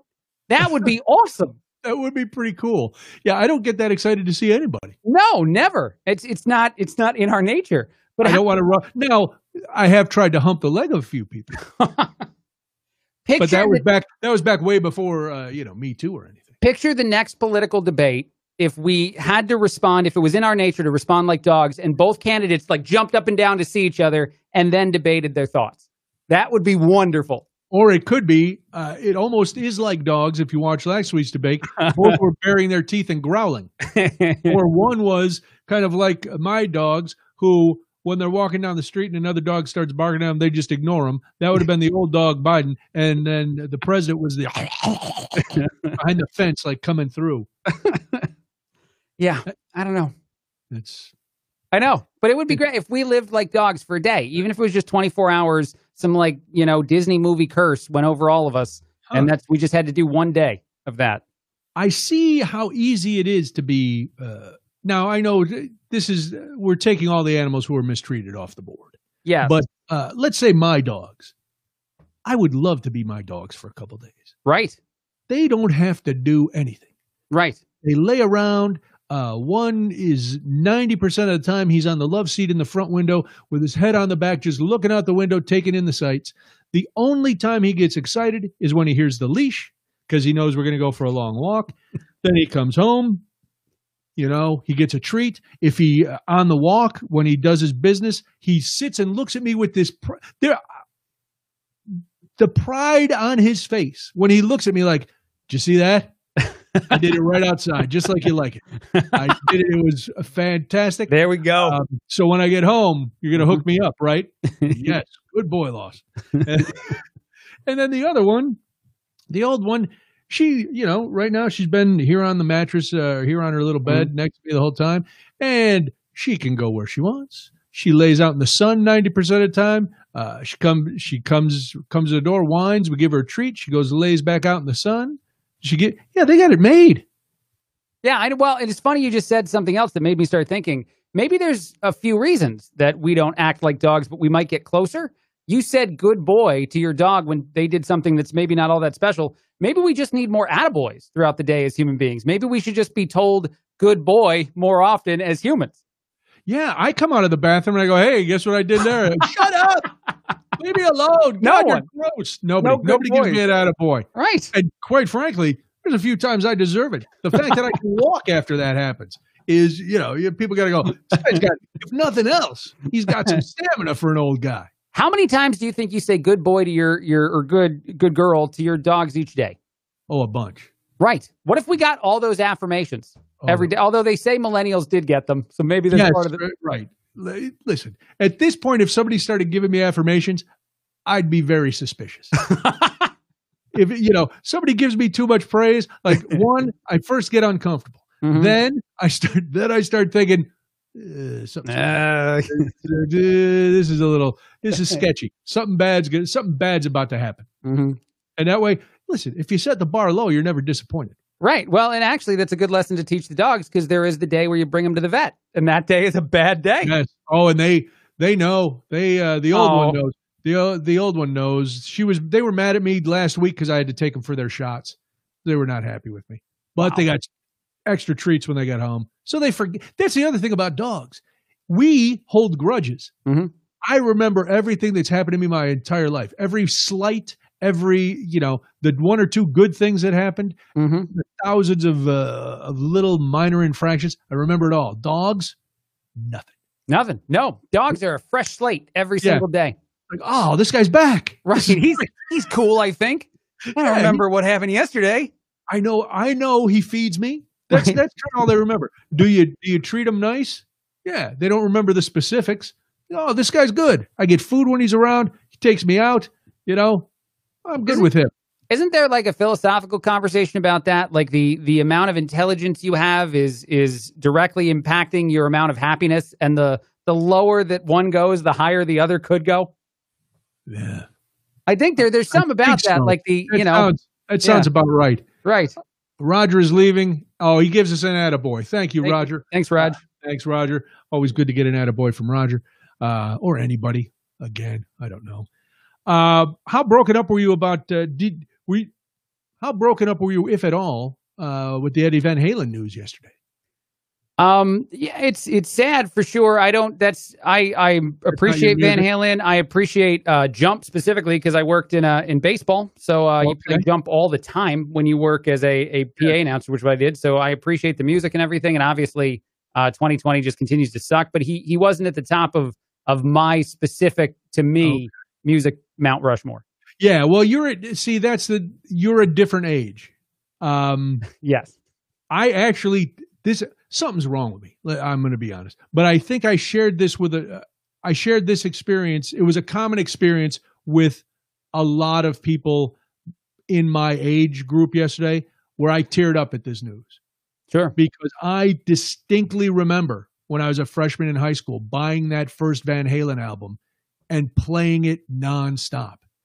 And it was, and I've seen them a bunch of times over the years in all the incarnations. Wow. Uh, I've, my first was my first uh, tour with them was Diver Down. That was when I first saw them. I was a senior in high. It was the summer before I went to college, so my after my senior year, and uh, yeah, so it was it was a big thing. My wife loves Van Halen, so we had gone to a bunch of Van Halen shows together. Uh, it was so for me, it was a huge. I think on top of everything else, if this had happened last year, I would have been sad. sure. But I think with everything else that's going on, it was just it was like, oh man, Is there is there a comparable musician uh, passing to this one, or is this like because I know that I I had a lot of friends who cared a lot about Prince, for example. Uh, there's been a lot of those. I don't know why those don't hit me as hard as you know some other ones would. I can't I can't think of a lot of musicians that might impact me the way that it sounds like Van Halen impacted you, man. Van Halen, Eddie Van Halen's passing uh, death in, impacted me hard. The only one that was other one that was close was Glenn Frey from the Eagles. Wow, yeah, I mean, I was I was sad when Prince died. I was sad when David Bowie died. I I, Mhm. I appreciated them. I wasn't a Mhm. huge, you know, I appreciated their music. I obviously had listened to their music a bunch, but Yeah. it wasn't that kind of um, thing where like I can attach events in my life and different feelings to different Van Halen songs and different Eagles songs. So for me, it was like, oh man, this is when you're, uh, I guess when you're heroes or maybe not even heroes, but people you really admire, Mhm. die, even if you don't know them, and there's a psychological there's a psychological aspect to that too that we get connected to these people, and even though we don't really know them, their death can affect Oh, us in a whole bunch of different ways. I can pinpoint individuals that are celebrities that I've never met, uh, even at a baseball game. I've never interacted with any of these guys that I that I for sure would be impacted by. But you know, I, I don't know why the world of music isn't one that that I attach much emotion to any of the people, even the ones I had growing up. So Is there a celebrity or athlete that has passed that you were uh, really affected by? no, uh, most of the most of the biggest names in my childhood are still with us. I, I can good. think of I can think of people that could eventually not be here though. That would impact. Wanna- when Vanilla Ice finally passes, you will be crestfallen. when any of the Spice Girls are gone that day, I can't be consoled at all. All of them. right. For me, it'd be Ginger. Okay. Once- when Ginger Fair enough. gone, Yeah. be- That's not good. The other three, I'll you know, I'll pause. I'll you know. Are I'll there think of good others? thought for them? Are there others outside of music for you? No, no. That have? I think no. Uh, It was. It's those two. I think the only other one that might affect me that way will be Springsteen. Well, yeah, the boss would be interesting for me, although I didn't discover him as a teenager. I feel like it's the people you tie your your yeah, the teenage to your early twenty years to. But the boss would be a big deal. I, Yeah. I would I would feel more impacted by that. Steve Irwin. Debbie says Steve Irwin was a, a big gut punch for her. Mm-hmm. And Gene says Barry Manilow. Yeah. Yeah. It's and it is, you're right. It's what can you are those people part of your life that you can a part of your life that you can immediately call back up? Yeah. I mean, Yeah. I like I said, I can remember buying that album. Yeah. And I can remember listening to Running with the Devil and going, This is unbelievably great. And I Mhm. was not I'm not even and I know there there will be argument if they're metal or heavy rock, hard rock or whatever they are. Sure. I was, you know, when when my two examples are Eddie Van Halen and Glenn Frey, you can see my musical taste kind of spanned Yes. uh, the spectrum. So it wasn't like I was, uh, but when I heard that album, and I think it's not an unusual thing, when people heard that, it was like we've never heard anybody play guitar like that. Yeah. it was know, It's, it's interesting too because the the people I'm all thinking about, I then was trying to find out in my brain why, like, what is it I'm I'm attaching to this individual, this athlete, this celebrity, and I think it's the way in which you deal with things in your life. And I know that as a teenager or young adult, there's probably some things that that feel more impactful than maybe they do later in life, some emotional things you deal with. But for example, I remember getting cut from a basketball team in high school and then going home and watching a, a World Series game with the Yankees. And that game, that day, and the players in that game helped me get over the fact that I didn't make my my sophomore year basketball team. And so all of those individuals, and probably part of my my connection to the Yankees in general, comes from getting over a an emotional challenge via Yes. a a group of and music so can do that in so many ways for people. Definitely. Jean says she cried when Nixon died, and to this Yeah. day, I don't know why. Yeah. And then Janice says John Lennon. And I remember I I was at the dining room table doing my homework the Monday night that John Lennon died because it's I'm sure you've heard the call. Howard Cosell was Yeah. was on Monday Night Football when John Lennon was shot, and I remember because I could look downstairs to the to the TV where uh, my brothers and my dad were watching the game, and I was sitting at the dining room table doing my homework, and I was like, "Oh man!" But see that at that point, I I knew who the Beatles were, Mhm. but much like you were saying earlier about Eddie Van Halen, and that was not your mu- the Beatles. I didn't have that connection to the Beatles Right. that people a little older than me had at that point. you Yeah. know. Yeah. I knew it was a sad thing, but Right. No, yeah, you can appreciate the fact that that someone uh, of great importance to the world because they impacted the world is no longer with us, but it's just not, I don't know. But if Michael Jordan, Derek Jeter, any of those individuals pass away, that'll that'll hit me hard. Yeah. Well, it's you know, and and uh, it'd be it'd be interesting to talk to somebody and find out why that is because I was Yeah. doing a little research on that today, and it's just it, it is fascinating, but it was not funny. It was sad and uh, telling yesterday when the news broke, and I would see, you know, I went on Facebook to see because I I learned of it because I was doing something. I was going to post something, and a buddy of mine who was like the biggest Van Halen fan ever. This guy is Wow. this guy lives in North Hollywood, and there's right before you go on Laurel Canyon over from the valley into Hollywood, there's a big newsstand. hmm And one night he was at the newsstand and Eddie Van Halen came up to buy something. And Wow. he got to he got to thank him for all the music and for helping him, you know, the music getting him through stuff and got to talk to him for just a couple minutes. Um, but so that's like he had that he had that Right. before. And he posted something like, "Oh no." And then some crying emojis and I was like I just commented I go, "Dude, what's with the vague post? Are you okay? I hope Yeah. everything's all right." And somebody posted the new the TMZ story and I was like, oh, and then it was all these people my age or right around my age who grew up with this band through the 80s and, you know, cuz they were they were huge. Mhm. Huge.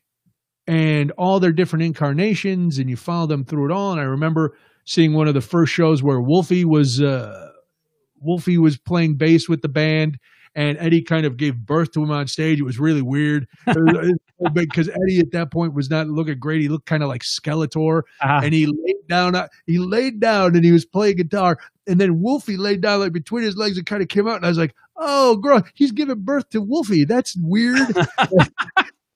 that was when we saw them at the uh, the Forum, the fabulous Forum in Los Angeles that sounds like a show you can't miss. it was a not to miss show. Then there was the one show uh, in the 80s. I forget what tour it was. Sammy was there because they were all wearing bike shorts. So it was it was late 80s, early 90s, and Debbie was with me. And every time, all you could see, they're they're just wearing bike shorts, like Yeah. with cod pieces in them. And so they all looked like they were. It was like, stop! Uh-huh. It's distracting. Why can't this be love? Why can't that be strapped to your leg? I don't need to. I don't need to be part of that. Uh-huh. So there's, you know, I have a lot of good, I have a lot great, of great memories, memories. Yeah. and I have some weird memories about the show. Right. Well, now let me let me test my theory. Is there anything emotional that you think you got through because of Van Halen? Oh, I'm sure. I'm sure there was. I think that's it. I I'm trying to to pretend that I can pinpoint it to one thing. I think that's it. I think the the happenstance celebrity that comes into your life at a time when you maybe need a lot of focus on one winds up being why you feel so tied to him. And we also just we all remember our generation is the best one. The Right. formative years of our generation. That's nobody can top that. Well, and that's you know when you can go back and you can say, okay, I remember when this band broke. Yeah. And I was, you know, I was a freshman in high school my whole life before me. And now I heard this and it was like, oh man, this is the greatest. And it was mine, you know. Yeah. because even though millions of people were also listening to it, I found it at this point in my life, and I was able to stay with them through my whole life. And you know, so every every and and I I'm not using the the trite phrase that they were the soundtrack because I listen to all kinds of music and I hate Sure. that. Oh, the soundtrack of your life, but at a lot of big junctures, there were I was listening to that music or. See? I can hear a song now and go, "Oh, I remember, you know, something that was happening." then," And Mhm. you know, uh, so Yeah. so Yeah. yeah. Eddie Van Halen, 60, 65 is not old. And fighting cancer for a while, which 10 I wasn't. Yeah. Yeah. I wasn't. and I didn't realize he had been flying back and forth to Germany for radiation and Mhm. you know, uh, married Valerie Bertinelli. Do you ever see? That's another thing. You're too young to remember how wh- how insane that was.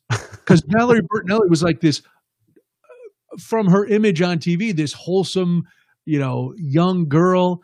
And then she marries Eddie Van Halen, who's like, oh my God, this hard rock devil. And, you know, and they were married for 20 years. And now they got the, you know, their son Wolfie is, or Wolf, I guess they, Mhm. They used to call him Wolfie. Now he's a grown man. Now they call him Wolf. So he's Wolf. Yeah, right. That makes more sense. So yeah, he's because little wolves grow up to be big wolves. Right. So now he's now he's a wolf. Um, but yeah, so that was that was a rough uh, that was a rough little Sure. rough little deal. Man, it's been crazy. This whole year has been nuts. And it's not like we need to do any more content on how weird 2020's been, but it, it does feel like it's punching harder than most other years in just all the ways it can possibly punch. Are you starting? Are, the last couple weeks, it's been really. I'm like, okay, I'm done. This is we got to get we got to Yeah. get this done. We got to Yeah. get we got to get the vaccine, or we got got to get helicoptered somewhere to Mhm. get some experimental dosages of something, and we, there's got to be there's got to be some way. And I know it's coming. You know the Right. as as pessimistic as I often portray myself, I know that these scientists at these labs are working nonstop. Right. Because one, whoever discovers it is going to make a bazillion dollars. yes. bazillion. And I, you know what? They're welcome to every penny. I'll give them mine, sure. But uh, you know, I think I know it's coming. I Yeah. just the the getting there is becoming so tiresome. Yes, no, I, I agree, and it's it's interesting to think about the way in which we're all handling it now because it is so different than the early stages of this when other decisions are being made, or maybe we're all having one unique experience. For example, I'm doing my show from the basement radio bunker, and I kind of decided to do it because it just seemed like an, an extra benefit on the off chance that something were to were to break at a certain time at my place of work and that a couple people were sick and I would not be because I'm not going in and sharing a space. And yet coming back to this willingly, the the life of being inside more than and no one's telling me I have to. I just volunteer to, so I'm trying to to do it. I whew, I do not want to see everybody be forced to do it again. We Oh, I yeah, Fortunately, it looks like it looks like we're staring down that barrel. I It- know. It's and even the people who the people who think this is all a hoax or whatever, they think they're the only ones who want things back to normal. The people who are, I think, the ones who really want it back to normal are the people who are following the precautions and making the sacrifices because the sacrifices are what's going to get us back. Yeah. ignoring it. I mean, look at what's we can't go in Illinois. Well, I don't know how it is in uh, Central Illinois, but Chicago, you know, every week they do these travel advisories and they drop or add states, and there's basically nowhere we could go that you don't have, that you don't have to come back and voluntarily quarantine for 14, 14 days. We Yeah. want to go look at uh, the colors this weekend because it's going to be so beautiful. Mhm. So Saturday we were going to go, and I'm like, oh, we could go somewhere up near Wisconsin. No, we can't go to Wisconsin. Wisconsin is uh, Wisconsin's like crazy town. Right. Well, we could go to Michigan, yeah, but we got to go through Indiana, and they told us not to go to Indiana. yeah. Where to Yeah. go? Where do we go? You know, it's so interesting you mentioned that too, because then I was contemplating how if you had to go somewhere, how would you go? And you, you drive, right? Like Right. the the option of choice, if you got to go anywhere, you drive all Uh, the way there, all the way back. Uh, my wife is going to be traveling to Mexico, um, which is insane. oh Um, man, I know it's insane, uh, but she's got to go. There's there's a couple family things happening, and she she can't not go. Um, she's got to go, um, and she's trying to go as soon as possible, but she's taken a little bit of time before she goes because I don't know. Uh, we we eventually landed on her actually flying. Uh, part of it because the scary thing, and this is just silly, but but well, silly's not the right word. This it, what it is. Um, at the border, that's a scary area for reasons not COVID nineteen related. Right. And so if you're driving a vehicle with plates from outside of the country Yes. into the other country, you might wind up impacting yourself a, a way that's just as terrible. yeah, so the end result, more. yeah, the end result is she's going to take a flight. She's going to wait a couple weeks and take it. And and I'm freaking out, man. I'm freaking out every way that I can, and I know she is too because we're going to try as hard as we can to to do every step we need to take to make it safe Yeah, it's still probably not going to be, you know, what you want it to be. It's not going to be what you're used to it being. And she's probably going to wind up quarantining when she gets back. If oh, she she's come- got to right. If she yeah. comes back, because I, I hope that they let her back in. But Oh, yeah, Well, let's see. You should I go know. before the election or after. after. Hmm, that might be dicey. Okay. Good talk. I want to wait a little bit. My Yeah. brother just flew, and I'm like, ah. Yeah. it's it's not that it's it's not that these people are are doing like Betty. She's got family obligations. She's got to go. And like Yeah. you said, you can't drive. You, you can't drive into Mexico. No. It- Well, I mean, you, you can, and a lot yes. of people do it. I should say a lot of people do it safely, man. But But she's traveling by herself, and Well, Yeah. and, and then I, I thought about what if I go with? Like, if we're Right. driving, then maybe I take some time off and I Sure. go, I go with. Um, but even then, like, what am I going to do if if we actually got you know pulled over by a narco that wants to hurt us and take our things? right. I'm not a superhero. It's, I'm not going to make that much better. No, you're just going to give up your Yankees hat and cry. Right. I'll be Sure. happy that I'm there because I would never want her to experience it alone. But I, I wouldn't. I'm not going to save the day. No, So yeah. and you might get shot just because you're a dude. Well, and then so we had this. There was a back and forth. I want judge's ruling here. All Uh. I wanted to drive to Texas and then let her fly from Texas to where she's got to go in Mexico. It would only be one flight then. It's a direct flight. But because she lives in a smaller area, That's the only place in the United States that we could find that direct flights it. And she landed on that being stupid. If she's going to fly, she might as well just fly. So she's taking two now. She's flying out of Bloomington to Oh. uh, Texas and then flying from Texas to Mexico. if she Um, got a flight from uh, nothing against Bloomington, if she got a flight from a bigger airport, could she fly direct, or would it Not- always have to be not two- Chicago. Chicago is two anyway. Uh, the only one that that would have been one is is in Texas. So we would just drive there anyway. Okay. Yeah, and that's what a twelve hour drive. Yeah, at least. I was willing to do it.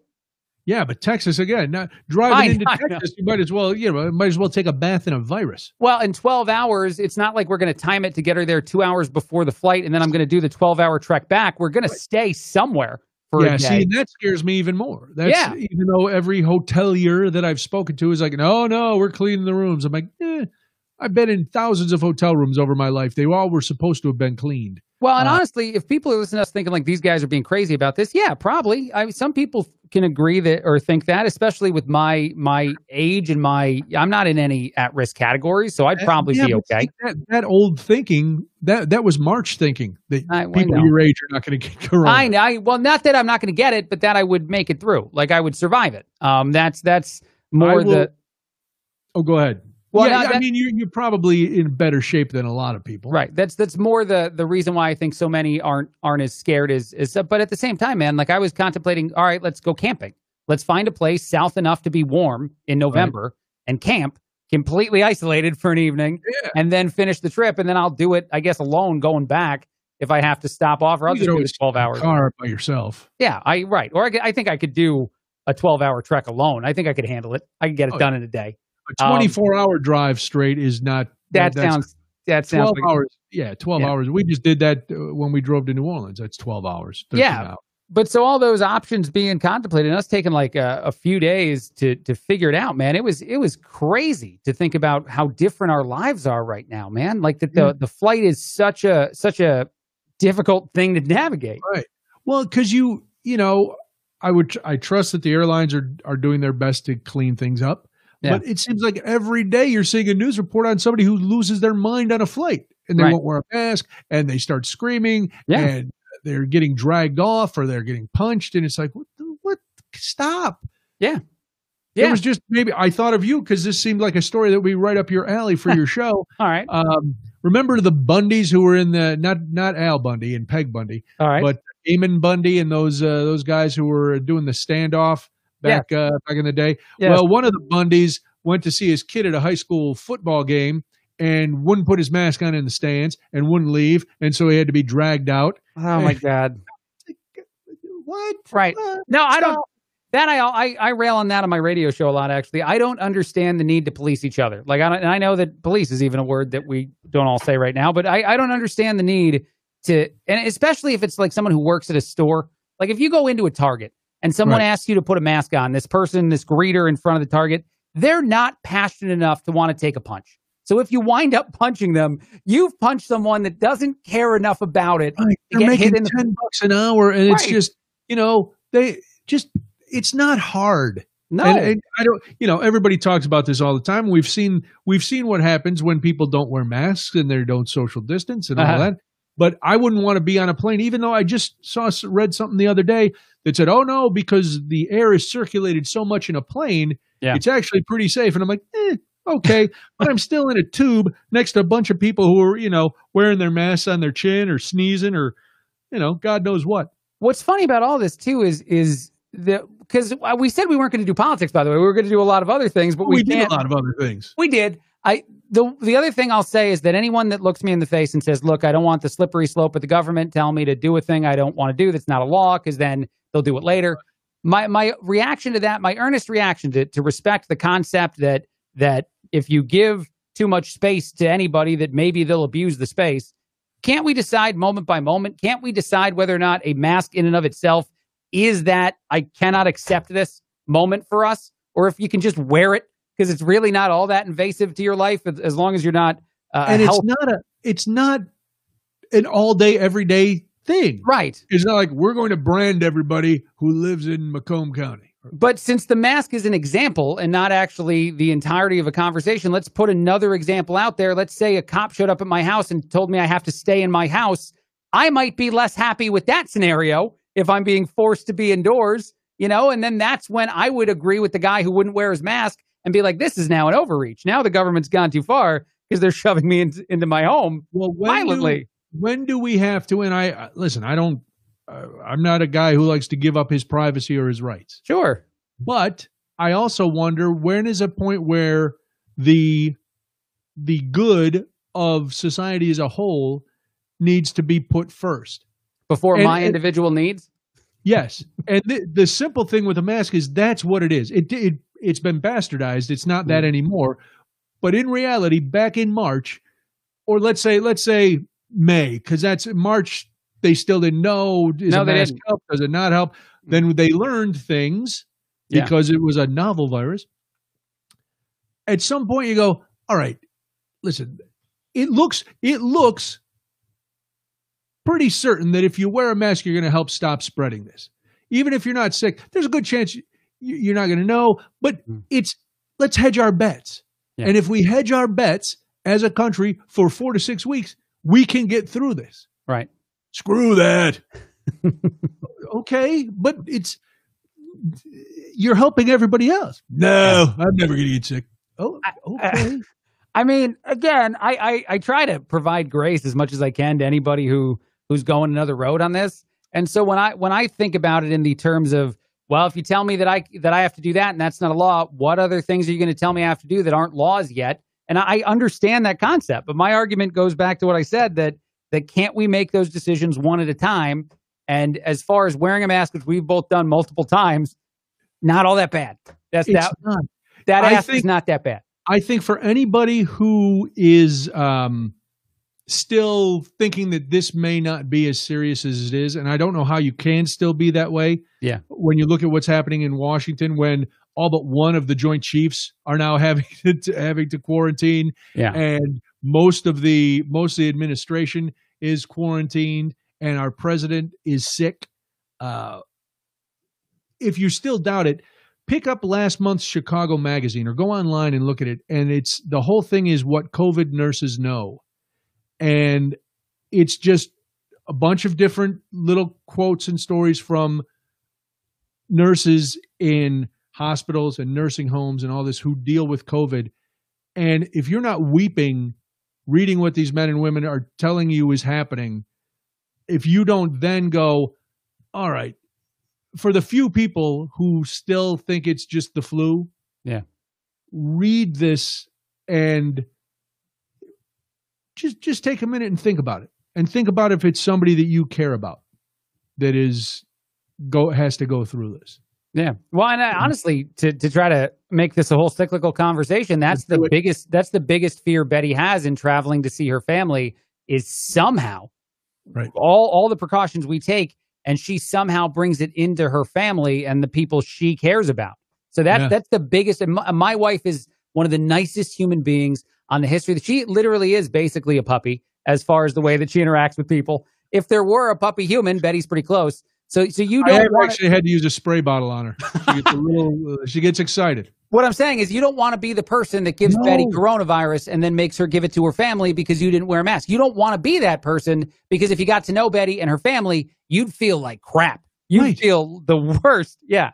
And everybody should feel that way because Right. there's somebody that you care about. Right. So everybody's got somebody they care about, right? Yes. I mean, no matter what you think of politicians or somebody cares about them. Right. We we had They a do. boss. We had a boss who was an evil prick. Uh but he had a family that loved him. he did. Yeah. And when he passed away, it didn't I didn't take joy in it. I didn't feel sad about it. It was just, oh, okay. But then I thought, well, his kids are broken up because Yeah. that was their dad. Yeah. So Yeah. some everybody's got somebody like that. And Right. just that that's what I don't get. Well, and what's so nice about that sentiment and how it could connect us all is you just said that everybody has someone who cares about them. When Donald Trump got coronavirus, when President Trump got it, there were family members of his that were were very afraid of the seriousness of the illness. And I know that a lot of people went to social media and, and acted the opposite. And I know that uh, Schadenfreude, is that how you say it, by the way? Freud, yes. Yeah, I think Freude. I was trying to Yeah, you are it. correct. Okay, all right, it's fine, whatever. Um, either way, uh, that is what a lot of people were experiencing. Which essentially, if you don't know what that term means, it it I googled this. It I means do. taking happiness in someone else's pain because you think they deserve it. Because Right. some people feel that justice has been served. Uh, that is essentially a separating and a sad emotion for so many of us to have. Because even that individual, even even someone as as you know, willing to say and do things that not many of us are willing to say and do, much less in the role of president of the country, um, still does have people who love and care about him. And maybe personalizing it on that level helps us all come together a little bit more, Noonan. Yeah, no, I agree. There's, you know, I my initial my initial reaction was, well, this is what you get. Yeah. And not just him, but everybody everybody in the administration. Now, Yeah. did I wish him dead? Absolutely not. Right. Uh, but uh was I broken up that he got sick? No, because you right. you're courting that. You you have you and and other people like him. Now you never you never can truly help getting sick. No. You know, it's not it's not a sign of weakness. Uh, People get sick. That's happened. But if you put yourself in a position to basically taunt fate and say you'll never get me, then I, I, I know. I can't I- feel I can't feel all that bad for you. I I don't have to take joy in it, No. but I also can't be like, oh, this is such a shame. What a surprise. No, Right. it only surprises that it took seven months. Right, but there's got to be an inevitable path to us all getting closer as humans, us us finding a way to not be as polarized and as separated as we are. And I thought, idealistically, maybe, and, and maybe I don't know, uh, uh, stupidly, that that moments like that and and preaching the message of we should we should care because we're all humans um, could help bridge those gaps. You know what I mean? Or maybe It's- not. It, it's a very noble endeavor. But I- it is I- dumb. Listen, no, I didn't say it was dumb. I right. I don't think in this case it can happen when you Sure. because to take someone and you pull up all the videos of all Sure. all the things and Sure. all the mocking and Sure. you know whether it's a reporter or whether it's uh, somebody having pneumonia and mocking them getting sick and mocking people wearing masks and it, it so you know i even think mother teresa might have snickered a little bit or sent a nasty tweet you know but you know mother teresa tweets uh, the chickens have come home to roost Mother Teresa nasty tweets would have been the one saving grace if that were a thing Right. that could exist. mother, mother teresa breaks bad you go Yeah. okay All right. Well, yeah. Well, no, because we we are humans. We can't not be what we And- are. listen and it's you know it's easy when it's easy to mock and then when you get to, oh don't you feel bad for me no Right. imagine if all right let's take it let's take it away from the Sure. president because All that's very poor let's It say is. it's just a, a guy who bullied you all through high school Mm-hmm. you hear he's got you know you hear he's got the covid Sure. are you going to feel bad for him So you should you should Right. if you I- want to practice what you preach I don't know if Let's if- say he's been. Let's say not only did he bully you from high school, but it's continued, and he's still like he's calling your house. Well, he's, and let's go even a step further to make it fair to what he's he's now become inflicted by. Maybe he's also been preaching how how coronavirus isn't real and how he Yep. does it doesn't matter. You know all that stuff. doesn't matter. I, w- I would say that I, I don't think in my life, and I, I could give you a very serious example of this, and you don't want it. None of no one wants it. We won't do Oh. it here. Oh, we Um, definitely need it. No, we no, we won't do it here. We'll, we'll do it some other time, maybe Noonan. All right. Um, but I, I would say that I, I would never want anything bad to happen to that person, even though a lot of people would get my ability to to not want them to be well.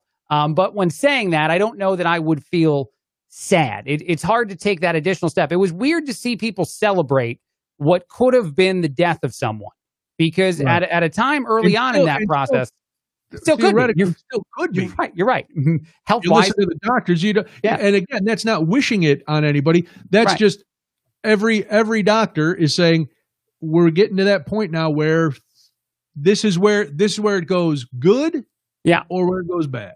Yeah, no, but but in saying all that, man, I I do think there's a way. I think we just filter too many things without really contemplating them. Because I think if you put anybody, any human being you know, and whether you agree or disagree with them on anything, it doesn't matter, into a real life situation similar to the one that these people on a screen are living, they'll Mhm. all feel the same way. They'll they'll all react like humans in the moment, It's just that it's so much harder than for us than ever to put ourselves in other people's shoes because Right. we we consume so many things from Yes. afar now that we, it's so much harder to to to think about it as real. I think- that's my I- opinion. I agree with you. It's we're also removed, and Yeah. we're we're staring at our lives are on a screen, and we're able to we're able to say whatever we want in the moment because a lot of people will. Uh, I when he got when the president got sick, I was very careful about what I was thinking, uh, Sure. what I was posting, and and that because you know, it, politics aside Yeah. you know, I don't I don't care for the man, but I don't wish him dead. Right. So it's like, okay, but but Debbie sometimes she fires off. Bang, bang, bang. So I walked by and I said, Be careful what you post about this because it's gonna come it's out there forever. And Yeah. it could could hurt you at work, it could hurt where I said, just be careful. Think about what you post Sure. uh, which I think is a good lesson for all of us. But I think the fact that I think the fact that part of the re- we're we're all on the screens, like I said, we're living that way, and we have become entrenched where all it is is winning. Yeah. and I don't. I know that was. I know that's not all developed over the last four years, Right. but it's been exacerbated over the last four years. Well, it's not even it's not it's not even just I think that it's also the fact that it's it's easier than ever to only see things you agree with. It's Oh, easier sure. than ever to How avoid many- any opinion that's not yours. How many people have been? You see all the time. Oh, I blocked a bunch of people today on Yeah, Twitter, yeah. Facebook. Go So ahead and block me if you don't agree with this. We live in our echo chambers. We do. We do. And Yeah. honestly, the fact that we more and more see that we're preaching now, Noonan, that we see more and more of the the artificial world, the social media world as real. Uh, we we see that as like actual interactions with our friends who are in our lives is is sad in and of itself, man. That Yeah. I think that that is all contributing to this this concept that you know whatever I think is is fact and whatever you think is dumb. Right. Everybody's entitled to their opinions. Right. Everybody's entitled. I love everybody's entitled to their own facts. No, no, no, it's, no. There are facts, and you can either you can choose to believe them or not. Yeah. Yeah. You don't get to make up your own facts. Yeah. I don't know. Well, that's know. that's why. All right, on the on, we'll wrap it up by saying we'll uh, wrap this part up by saying this. Go watch the Social Dilemma Mm-hmm. and realize what you are being fed and what you Yes. are, you know, what you are eating and absorbing and why you're thinking that way. And and yes, there are there are real world things that are causing a lot of this, and there are real world things to be angry about. There are, I hope, at least a couple of real world things to be happy about. Yeah. So, but but watch it. Watch the social dilemma. Read that Chicago magazine piece on the COVID nurses. Uh, there's your homework for next week. Till next week. There we go. Now, what was uh, as as I let you go? What was the reality show that Betty was watching tonight? Was there a contest? Um. No, there's no reality show. Actually, we're fighting over um, Sling TV because we, I guess, um, in order in order to watch the postseason, I had to switch to the kind of of streaming television that only allows one account to stream at a time. So I'm trying to watch the Oh. Yankees down here, and I think she was trying to watch something else upstairs. I won because it's the Yankees and it's the playoffs. I'm not sure that when I go upstairs, it's going to be totally uh, the the happiest of moments, but I won. I kept What- getting logged out and logging back in. What happened with the game? Ah, they lost. Uh. They lost.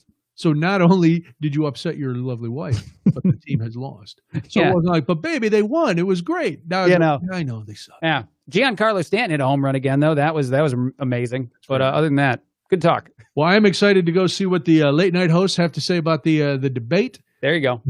you know, I uh, thank you for being here again. It's been Sure. a lot of fun. I will uh, talk to you uh, here next week. I will talk to you on your show. Uh, let me let me throw this up again. Don't forget, friends, to listen to Craig uh, Monday through Friday, two to six p.m. on WJBC. Uh, if you're not in the area, if you're not in uh, the Bloomington Normal Metroplex, Uh-huh. can listen online at WJBC.com. Truth. This is all true. Or any of those apps, the Tune In, the iHeart, any of those. Oh, you're on all of them. We are. You're very big. You're very. Not at all. No, you're very popular. Uh, and don't forget to uh, listen to the Greatest Story Ever podcast. I am the guest on this week's episode. Uh, you get to hear the story about me winning three game shows. Uh, my interaction with Chuck Woolery, who in fact has the dreamiest blue eyes I've ever seen. Not Chuck Woolery. That is a question. Who is it? Who has those blue eyes? Uh, and uh, so much more. So thank you as always for watching this. Thank you for your comments. Uh, thank you for tuning out of the debate and hanging with us for a while. Yeah. we we appreciate that quite a bit. Uh, I oh, I'll leave you with this, Craig. I did hear from Cody, and he claims that he may be coming back soon to join us. What? Yeah, no, that doesn't mean you're out. That means there's Okay. going to be three faces on the screen. Fantastic. The three faces of Eve, uh, the three horsemen of the apocalypse. We just need one more. I was going to say we Yeah. need one more, but I know who'd be volunteering. Um, so until next week, everybody, thanks for watching the Quarantine Cast. We will uh, see you again next Wednesday night. Next Wednesday, our guest will be uh, Chef uh, Chef Cletus. Oh, Ooh. yeah, Chef Cletus is going on. Big uh, big event coming up that uh, I am happy to be a part of. So we'll talk to Cletus about that. Always good to talk to Cletus Friedman. And uh, you know what I'll have to do? Here's a, here's your homework too, Craig. Well, uh, Cletus makes the best Bloody Mary mix on the planet. So I think next uh, Wednesday night I'll be enjoying some Bloody Marys while we do this. Okay, let's do it. That could be it. All right. Uh, anything else? Anything on your end that we need to? Did we plug everything for you? We did, yeah. Right, I'll see you guys at two o'clock if you're willing. I hope so. All right. Thanks again, buddy. Bye. Thank you. Bye, folks.